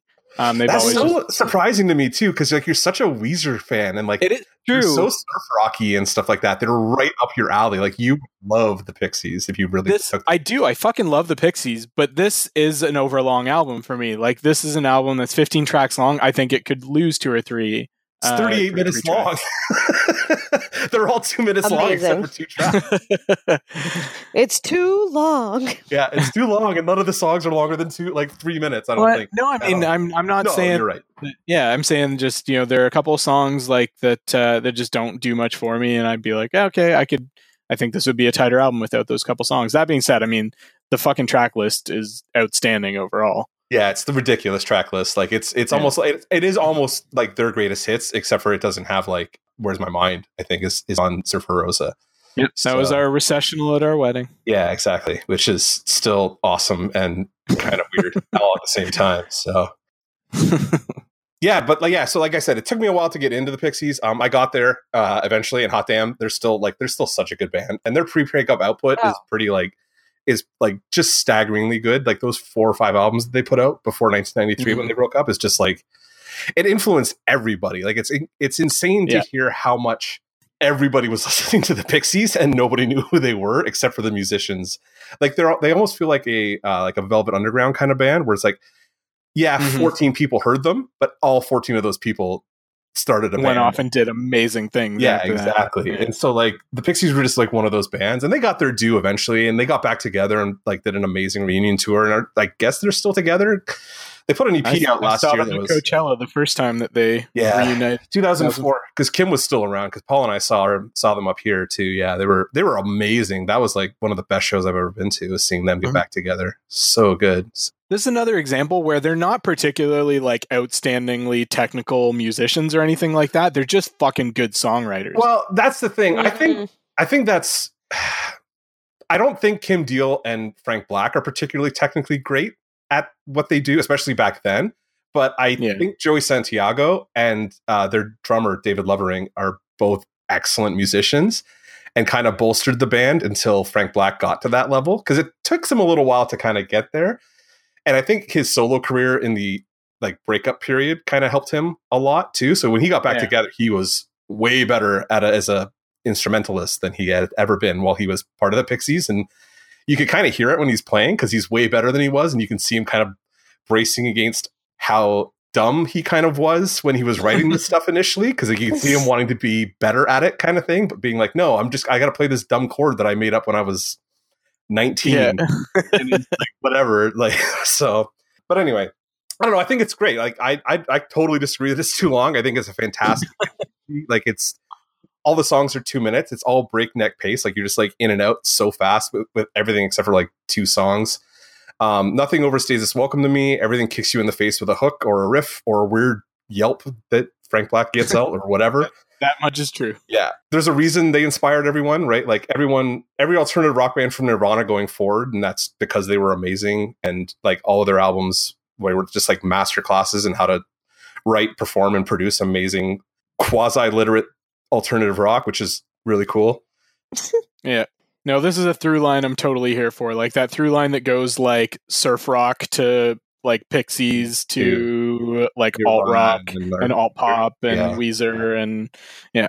Yeah, that's one of the like I, I I follow that line a little into the heavier, punkier side of things a little bit, like into the Nirvana side more. But like I love the Pixies, so I had some friends that were really into them that were like just would not accept that I wasn't like a huge fan of them because they were like, you like all this other stuff, that you should like this, and they kind of grinded it into me until I got into it, and then they reunited, and I was like, well, this works out really well, so I'm going to go see the Pixies now.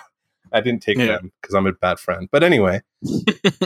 You could totally listen to this whole album because it's only 38 minutes long, and you sh- probably should. But if you're only going to pick one song, Monkey Gone to Heaven is my pick on this record because it's just fun and it's got an awesome bass line that I love. So that's about it on this one. So, like, if you're not going to go out and listen to this, you're fucking up. You're fucking up at life. you should have Yeah, to and- little. My experience was the same. Like it was one of those things where everybody was like, you, you know, the Pixies influenced us, the Pixies influenced us, and then you go back and you say, oh fuck, yeah, that's why they influenced you. Yeah, because they're fucking spectacularly good, right? Yeah. Like, yeah, yeah. They're like, like, it's one of those bands that you're surprised when you go back to because you're like, how good can they possibly be? And I've never heard of if them, I've right? never, yeah, exactly. Right. and then you go back and you're like, Yeah. oh, because that actually influenced my like music discovery too. Because I'm like, wait, so shit that like nobody knows can be amazing. Yeah, That's gonna really fuck up my record buying. I gotta buy a lot of stuff now, right? So Yeah. the the, the I feel benefit being I that like you can listen to these. you absolutely need to go listen to Doolittle. You should totally do that. You'd love it actually. It's right up your alley. It's poppy, kind of catchy, and but a little bit weird. I think and there's like. definitely there's Mm. definitely a like a through line from uh, Pixies to Death Cab too. absolutely, yeah. Is yeah. there? Oh, 100%. God, I'm yeah, 100%. absolutely. You'll you'll see I'm yeah, it. You'll see a lot where Ben Gibbard pulled a lot of stuff from Pixies. Yeah, this might actually be us giving Christy her new favorite band. Like I could see her getting like right into the Pixies pretty hard. She's a big Weezer. You're a big Weezer fan too, right? Like you like Weezer a lot. I do love Weezer. Yeah, if you like Weezer, going back to the Pixies is going to blow your mind because Mhm. they stole everything from the Pixies. Yep. like Amazing. fucking everything. like their cover of Velouria isn't like it's a straight Oh fuck, so good. note for note cover. Yeah, but it's not even like a, a cover where they do anything. It's just like, no, this is such a good song. They We're don't gonna need play to. it straight. Yeah. Yeah. Absolutely. No, it's totally is. But it's it's funny because like usually when you get a cover of something like that, they they mess with it or try and Their make it their own. on Nope. Yeah. Nope. Totally just Yeah. like the Pixies version, just played by Weezer. Awesome. Yep. Didn't have to do That's amazing. Yeah, it was great. Uh, so yeah, absolutely. You should go listen to Doolittle, Christy. I think you'd enjoy the shit out of it. All right. All right. I'm into it. Cool. Number 22.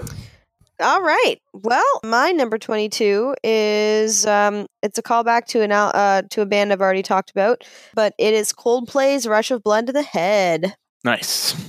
Yeah, cuz um I said that my favorite was Viva La Vida, and I stand by it, but it was such like it was hard with Coldplay in particular and like I know it's farther down on my list, but it's because like even though the songs were really good, I still feel like there were other albums that were better than Coldplay.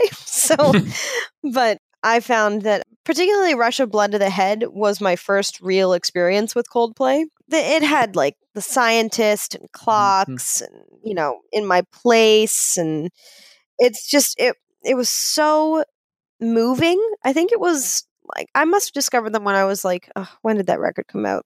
Um 2000. I want to say 2003. Yeah, three or uh, four. 2002. 2002. When did uh, Parachutes come out then? Was that 99 or 2000? Uh, Parachutes came Uh, 2000. 2000. 2000. Yeah, summer Oh. 2000. those two albums like ruined my dating life for those three or four years or whatever. Why? That's all anybody wanted to listen to was like every girl loves Coldplay. It's and that was like the peak of Coldplay. They were just getting started and huge. So Mhm. everybody was like, "Oh, do you like Coldplay? You're into like rock music?" And I'm like, "Yeah, but like How that's not you? really like it's not you know heavy Not rock, rock. music. You're a U2 fan though, right? Yeah, well, Not the same. it is and it isn't. It is. It's it's rock in that like It's very pop pop, rock, rock, yeah. kind of ways. Yes, Yeah, it is pop so- rock. But But they can write a this crazy. was, I think, yes. Oh my god. oh, gosh. this is a fucking. This is a beautiful album. Great Yeah. album. So, It's and the thing was, all the songs were just so melodic. Mhm. You know, Mhm. like they still had, and that was one thing that I really admired about Coldplay. And they were, it was part of the reason I got turned on to Death Cab and like other albums like that because it was it had that sort of indie rock feel, but without it wasn't indie rock. but a lot of their music had that like melodic feel, like I was saying, and but still with a really intense, like good beat, and it was catchy as hell. But like in particular, like uh, I mean, I I listened to the scientist a gajillion times because it was like the first time I'd really experienced like piano mashing with rock in a long time. Like that wasn't like classic. Yeah. You know what I mean? Yeah, it wasn't something that was being done very much around then. I don't, not that I can Not remember. Yeah. So like I don't know, I just I I really loved that album. It was just gorgeous to listen to and always like so chill. It was It's just it's one of those super like cathartic uh, sort of Yes. albums. You know, it's just it's just a release. That was the word I was looking for Mhm. earlier. Was Catharsis. yes, I I have trouble with that word sometimes too, and I don't know why. But because we were just talking about the Tea Party song called "Cathartic" earlier in the day, and uh, it completely fucking left my brain. That's awesome. All right, cool. that's how you associate Yep. now. but yeah, so it definitely was a mood influencer, you Yeah. Know? Like all music influences your mood, but this one in particular I found I was always just like ah yeah, like it was bathtub music. Is that like a thing? I don't know. Oh, I've yeah. got music I play when I'm. yeah. oh. Okay. Why haven't I had my glass of wine yet? Fool. but yeah, so like it just I don't really need to say much more about it. Just a solid album of like relaxing, gorgeous, might make you get teary music. Nice. Plus, you plus you just got to rep your friend Chris Martin. There is that. I do gotta rep. I'm seeing him tomorrow. I'm so excited. but like the other thing, I'll say this about Coldplay and about Rush of Blood to the Head is they told some good stories in their music. Yeah, yeah. You know, it wasn't like you know he was a boy, she was a girl. Can I make it any more obvious? But it was like you know, Well, there is a lot of that in there too, though. So yeah. But I found it super enjoyable. Nice. So yeah, no, it's Yep. uh, That's Coldplay. one of those albums that like I I always have on my phone because eventually somebody will ask me about Coldplay. But and it's one of those few uh, albums on Christy's list anyway that that is also critically acclaimed. That's true. So there's that. There is that. I have a lot of critically acclaimed albums. Yeah, Uh, like Aquarium And uh, Lone Star. Not on this particular list, but and, and Yeah. Queen's greatest hits. Well, Queen's greatest hits I could see being critically acclaimed because like it's Queen's greatest fucking hits, right? Yeah. So, like yeah, that's that's worth it because it's fucking Queen. But like, Queen is amazing, and you can make fun of me all you want, but the greatest hits had the greatest hits. that's uh, well, she's not wrong there. I mean, that's technically true. It goes against the spirit of what we're trying to accomplish here, but I'll uh, I'll accept it for now because I know I haven't done it with more like too I know because I'm gonna have to yell at Tim right now. So Yep. You are gonna have to yell at me right now. Why? Tim, what is your number twenty three? My number twenty-two. Twenty two. Sorry. God damn it. My number 22 is The Decline by NOFX from 1999. It is a single album or a single song album. It's a Oh yes. an 18 and a half minute punk symphony. It might be classified more as an EP because it's only like 18 19 minutes long. yeah, because it's but- an EP because it's less than twenty but- minutes long. But in my defense, keep in mind punk song songs are usually like a minute and a half to two minutes, right? If this were individual tracks, it would be at least nine to ten songs, and we've talked about and will talk about albums on this episode that have had nine or ten songs. or fewer. Fucking Dark Side of the Moon is eight songs. I know. First of all, also, And- and, and- four of those songs are eight minutes long. Not one 18 minute song. One 18 this minute is song. this is my first Well, contentious, know. Controversial. 18 minutes. 18 minutes is an EP. I'm gonna let you But have that- it because it's pretty good. But like, but that one song is an 18 minute punk symphony and how the fuck often do you hear that it's got distinct movements it's got recurring themes it's just it has no fucking right to be as good as it is for an 18 minute punk song yeah, I really can't like say anything. I have no clout in this conversation.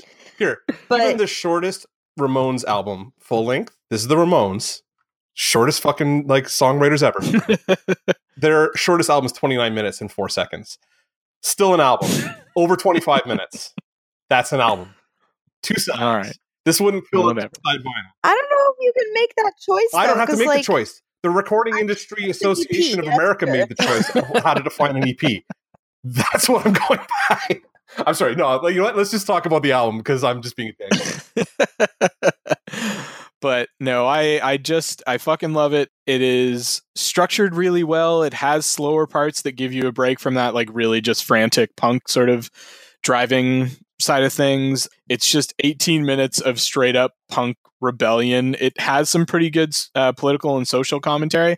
Up until I heard this, I kind of just thought as NOFX is just kind of like another like you know bunch of like dick and fart joke like uh yeah, sort of yeah. novelty punk bands yeah Yeah. but I mean, it talks about shit like conformity and uh, anti-capitalism, and talks about like the dumbing down of America. Like this is an album that is as relevant today as it was, and in like '99, Yeah. coming into the Bush era.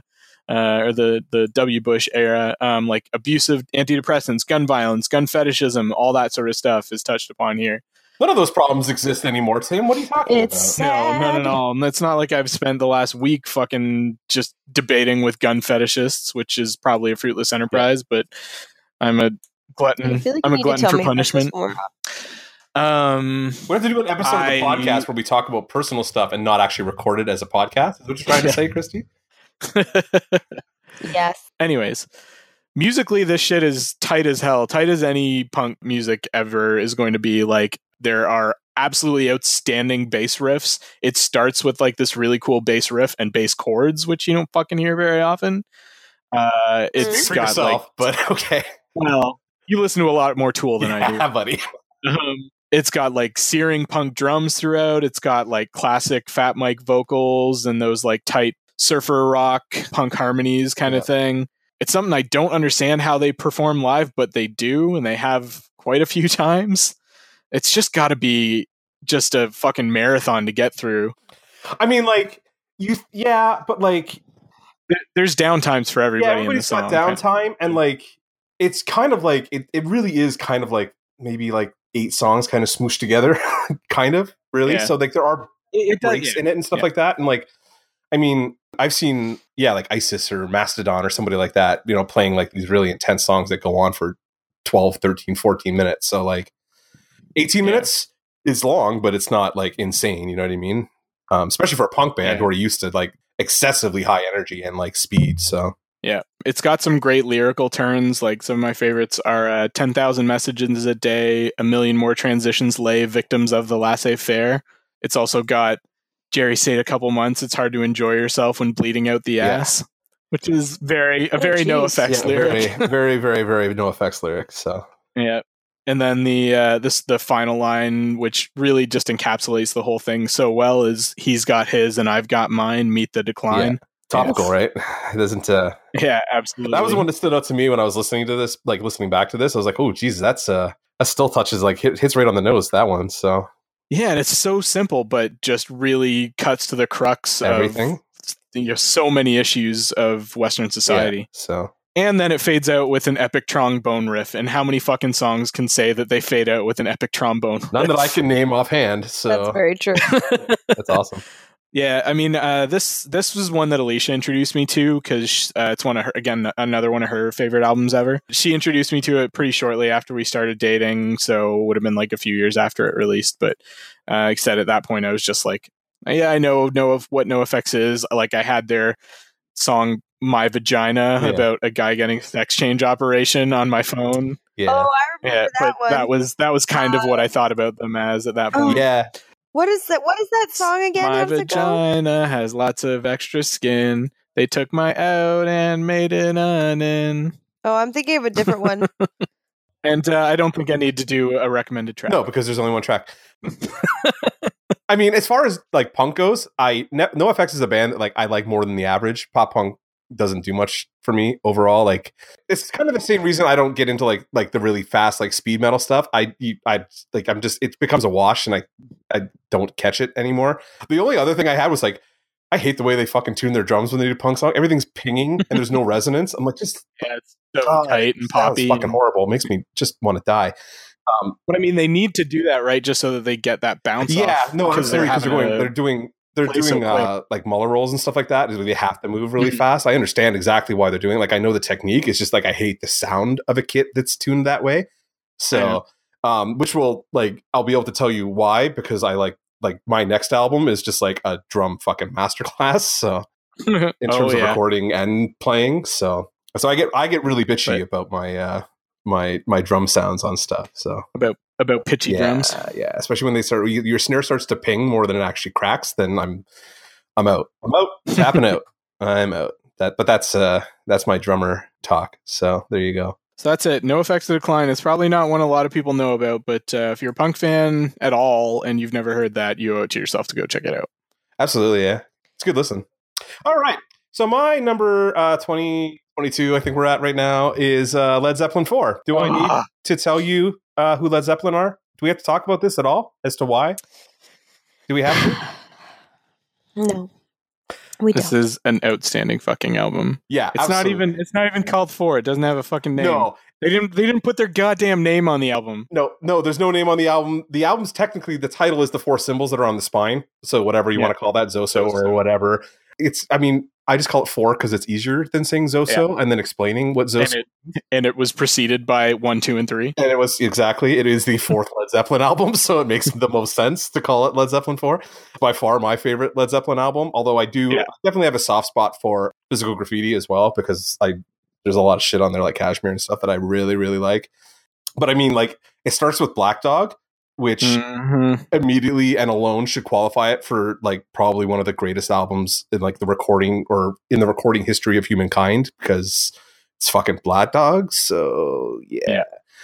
No, every band that has made a huge impact on me stems from Led Zeppelin. They are better or for worse the centerpin of rock music. Like they're where everything that I like kind of starts eventually, kind of thing. Like you can trace it all back. I mean, the Beatles, yes, obviously, but then Beatles, All the stuff you like got that got stole from black people. Yes. Yeah. Exactly. exactly. We can get into that if you really want to, but there's a lot of it that's absolutely true, and still doesn't mean that these aren't fucking spectacular records. So, True. and in a lot of cases, they are now paying those black men's estates to like still publish these songs now. So Yeah. there is that. But yeah, like it's, it's such a huge album, like Black Dog, Rock and Roll, Battle of Evermore, Stairway to Heaven, and that's literally just side The one. A side. Yeah. Like that's side one. So like you're crushing, right? And then That's side two is. Misty Mountain Hop, and and then when the levee breaks is also on there. It's just like the best single assembly of tracks they put together. Yeah. Like out of everything they put together. And this is Led Zeppelin. Like all of their albums are spectacularly well put together, especially those first like five or six, probably. So yeah. I don't know what else to say about it. It's just it's fucking Led Zeppelin 4. Go listen to it. It's fucking outstanding. I look at it. I, I look at it the same way I kind of look at all Zeppelin's albums. They're more collections of songs than they are like cohesive albums. Yeah, absolutely. They're, they're ordered well, but they don't have much in the way of like a through line or anything like yeah, that. they don't get into that weird like the through line stuff until kind of like the the post numbered albums. I think like Yeah. like physical graffiti, it kind of happens a little bit, but more into like Coda and Presence and stuff like that, where Yeah. they you get into the like they start like you can see the Pink Floyd influence starting to happen on them. Like progressive starts to influence Zeppelin very heavily and stuff. At, like later on, whereas earlier on they were just like a big stomping fucking heavy rock band. So Yeah. They had sort of the same uh, the same arms race going on with Floyd as like the Beach Boys and Beatles did back and forth, absolutely, yeah. Where you could see them like trying to outdo each other Yeah. and that kind of thing. for a long time i was like i would vehemently uh, argue that you were either a, like a zeppelin fan or a pink floyd fan like you couldn't be both. Like i know people could be Oh, but, I like, I, I always think you would have a preference between the two. Hmm if you were, gonna- if you were like pick pick one of the two which one do you take i'm gonna bet you pick pick floyd. Yeah. yeah i'm on the other side of that street. I'm a Oh, uh, nah, I'd probably pick Zeppelin in the end. really okay fair yeah, enough just 'cause they were overall more consistent. You know, Pink Floyd really tapered off later on, and Zeppelin, partially because a couple of key members died. one on one yeah, literally only one they're still Yeah. only down, and actually to be fair they're only still down one guy right now like yeah. the rest of the band's still alive somehow But, no, I mean that uh, even that album um, that uh, Jimmy that now? Page and robert Fuck. plant Robert Plant did with uh, oh no, it was just Jimmy Page with the Black Crowes. oh yeah yeah, that, okay that live album They've and tour that they did was Yeah. fucking phenomenal. They've done a ton of he's uh I just saw him. Plant, Plant and yeah, Plant and Page are still touring together. Yeah, he just toured here in like last year sometime. I went. I was there. We were Yeah. there. Yeah, awesome. And, and Plant, Plant's voice has obviously gone a bit, but Page is still fucking on his game. Yeah, oh yeah, he still plays guitar like a fucking monster. He was always kind of sloppy though. Like his style was always always kind of like a little Yeah. slow, like lagged behind a little like bit. but- soulful. yeah.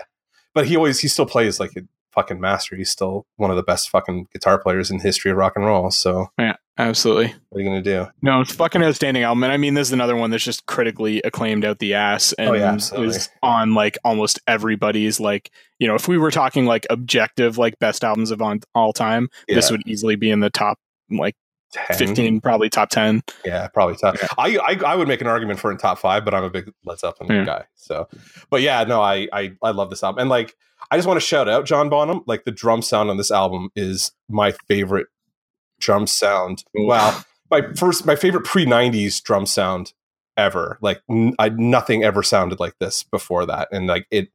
To this day, I will. Like, I've, I've been in studio and like sat down with producers. And like, "What do you want your drums to sound like?" And I'm like, "Is there any other a- answer than Led Zeppelin 4? And they're like, "Yeah, but like you got to be Jimmy Page to get that kind of sound John Bonham playing. So like, you're not John Bonham, and I'm not that good a producer. no, all right, Yeah. that's fair. No, it's fucking phenomenal. Apparently, this album is tied for the third highest certified album in the US ever at 23 times platinum. Yeah, which is yeah, that's uh, what is that? It's 23 million That's copies, right? Like, it's, is crazy. it is platinum a million in the states still? Yeah, uh, I think so. It sold more than 37 million copies total. Like Uh, worldwide. so that, yeah, worldwide. So I wouldn't be surprised if that was 23 million in the US. and it's streaming on Spotify, so you can just go click over and listen to all eight tracks. It's it's beautiful. It's amazing. Mhm. So just go. If you can get through Black Dog and you're not impressed, then again, you're there's something fucking wrong with you in your brain or heart or whatever. So And it's got a Tolkien themed song. Well, I'll have to go. well, yes. Also, yeah, there's a, there's some Tolkien references in there for you. Yep. because Stairway to Heaven's in there. So it appeals so- to the nerds. Yeah. absolutely. Yeah. Yeah, that was that's it for me. Led Zeppelin four, fucking just absolutely amazing. It probably mm-hmm. should have been higher on my list, but I it just I don't know. It, it was picking one Led Zeppelin record is hard.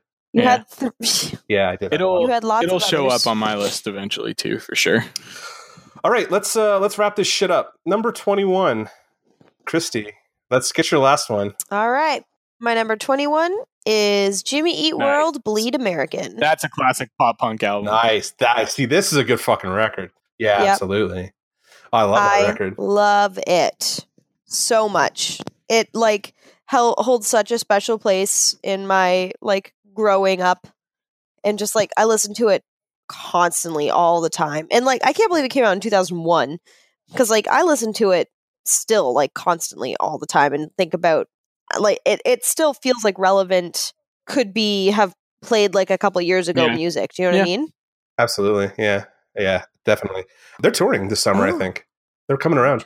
They played last summer too. I haven't actually kept up with Jimmy Eat World as much as I should have, um, solely because, like, Nobody else has yeah, either. I just really loved this album so much, and I just, I don't know, I, I, you know how like there's those bands that you love and you don't really want them to be spoiled, so you kind of just avoid if you hear that things are going to Yeah. be bad. no, but I'm a glutton for Yeah. punishment and a I- giant nerd I them tend to avoid no. if I can. Um, so if I hear that things aren't going to be great, I'm just like, I'll just remember this and enjoy it. No, I've listened to all the new U2 albums in the last couple years, so Oh, geez. That's fair. Yeah. But yeah, Jimmy World for me, like, it was, again, a gateway to Death Cab and to a whole bunch of Yeah. other, like, of my favorite bands. And actually, this should have been higher on my list, to be perfectly honest.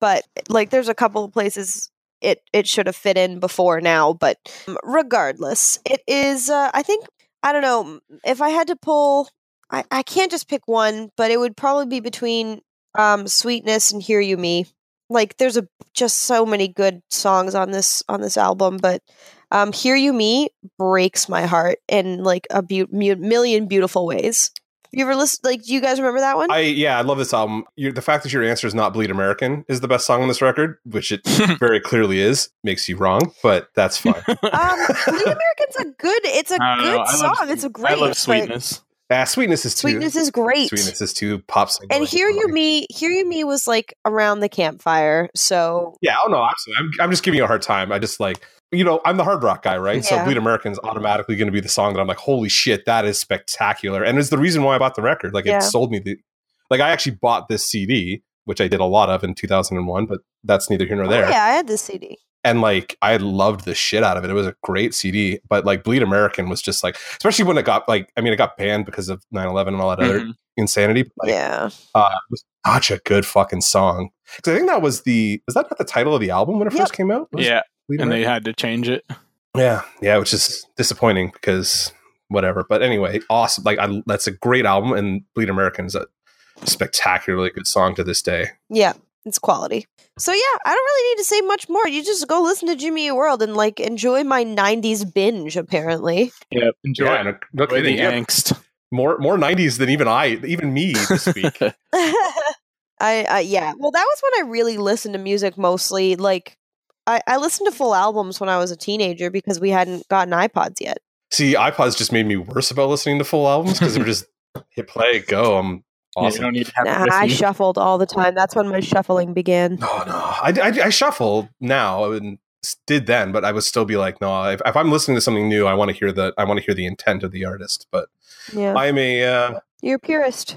well, I'm also a snobby art guy, so there's that too. All right, I could talk about that Jimmy Eat World record for a while. It's a I know, CD. but we're rounding out pretty yeah, we gotta we gotta get That's, we gotta that's get for done. another podcast. absolutely. Tim, My number 21 is one that's kind of out of left field, but it's, uh, yeah, one that maybe not a lot of people have heard about, but it's by a, a producer duo called the Avalanches, and it's uh, Since I Left You from the year 2000.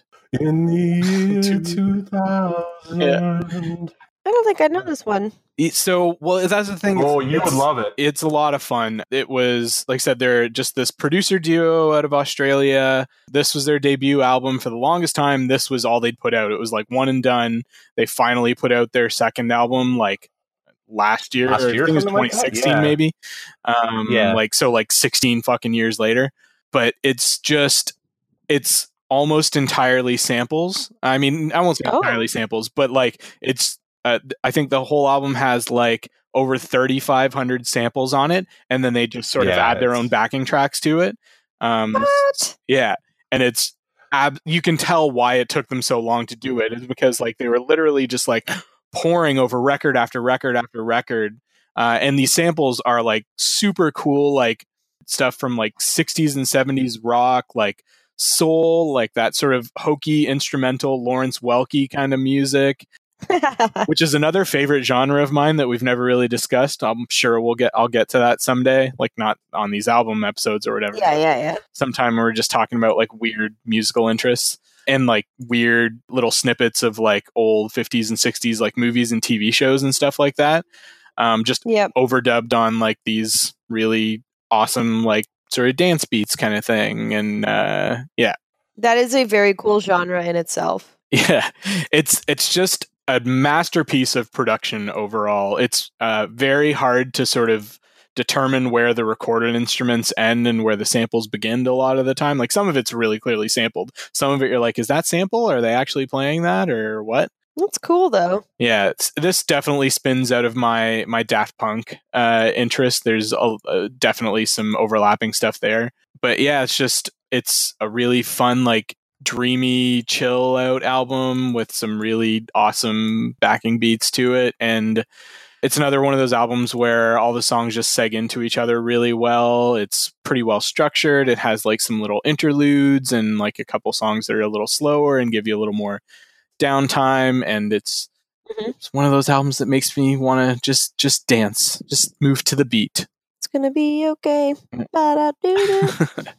and like like a lot of my favorite albums like a lot of the albums on here it's just one of those things that came out of the time and it was out of left field. Nobody else was doing anything like that at the time. And i would that's apparently the sort of shit that i just gravitate to is shit Yeah. that's bucking trends and you know just fucking saying like yeah what you know doing that that nintendo thing where you're looking over the fence and being like oh hey what's everybody doing over there?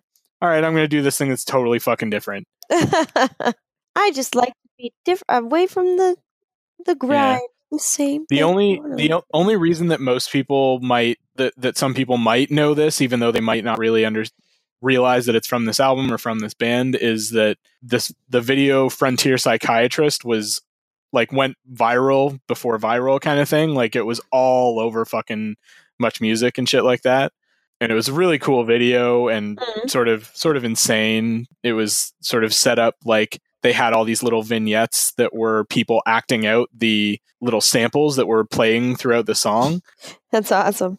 Yeah, really, really fun video as well. But honestly, that song is more. It's a good song, but uh, it's more of a novelty than the rest of the album is. The rest of the album's more just sort of straight up dance and stuff like, or not straight up dance, but just different vibe overall. Yeah, and th- I'm thinking this might be my the longest album that's been on my list so far because it's a little over an hour, and most of my albums tend to be like really tight, short.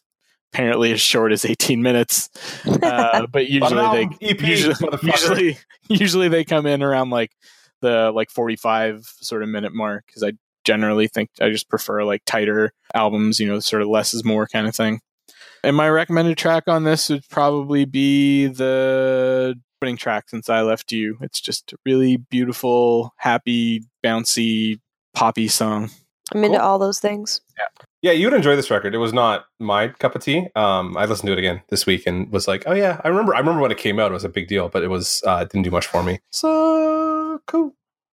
You good? Cool, Yeah. cool, cool. Cool. All right last okay, one. my number twenty-one, last one is Interpol's "Turn on the Bright Lights," which is a complete nostalgia placement for me. It is just one of those albums that was like on and around while I was in Brock and stuff like that, and like all that post-punk stuff was, or not, I guess whatever post-punk New York revival kind Mhm. of scene was This all over the and place, like 2003, 2004, and like that kind of stuff. Yeah, absolutely. Yeah, the Strokes and uh, there's a couple other like the Killers were kind of lumped into that kind of stuff. Like Yeah. all those bands were there. Oh yeah, there's totally like that. Uh, so many of the albums like have to have some sort of nostalgia vibe. and uh and the, the vines and Yes, Was all part uh, the Hives was the other Yeah. one too. I know they're not they're from like New York, swedish but, or whatever but yeah but I, same, I like the same, Hives. The Hives were yeah same group or same uh Franz Ferdinand. Yeah. Yeah. Franz Ferdinand was uh, Paul's pick from that, that little all rode that same Yep. sort of uh that same wave yeah, that post punk revival Yeah. kind of wave. I don't know. It was just like I just remember good times hanging around, smoking and drinking while this record was like playing off in the background and stuff like that, and like like that weird like the lovely early aughts New York revival days. Like everybody was just again into rock and roll, which for me was kind of nice because it was like oh, I could be in a band and whatever, and people appreciated it. So Yeah, completely turned off. And this was like right up my alley. Interpol was much more of like a Joy Division kind of influenced act, more gothy, kind of dark, at, Yeah. but like atmosphere and stuff like that. Like the album like has atmosphere to spare, and really nicely encapsulates like that whole whatever you want to call it, like twenty something year old hipster malaise. I guess like it's just mm-hmm. so evocative of all of that like i like her but i gotta pretend to be cool and shit like that like that's what the whole record is about kind of thing it's just like putting on that air of mys- mystery and coolness i guess that these guys all tried to put up but it works so well like the album works so well it flows nicely the whole way through and like i was when i spent time with it this week to do the episode i there's a 10th anniversary the 10th anniversary just happened not too long ago yeah. and they just put out uh, an edition, like a 10th anniversary edition, and I was listening to that and like nerding out over like the demos and stuff like that. So, because it's really, I always enjoy listening to like the way bands put music together and like the writing process of stuff. So it was cool to see songs like Roland or Stella was a diver and she was always down, like in their like second or third demo phase kind of thing, where they're just played like clearly recorded on somebody's phone from like the other side of the room kind of thing, but you still hear the intent of the song kind of forming and that kind of stuff. But Mhm.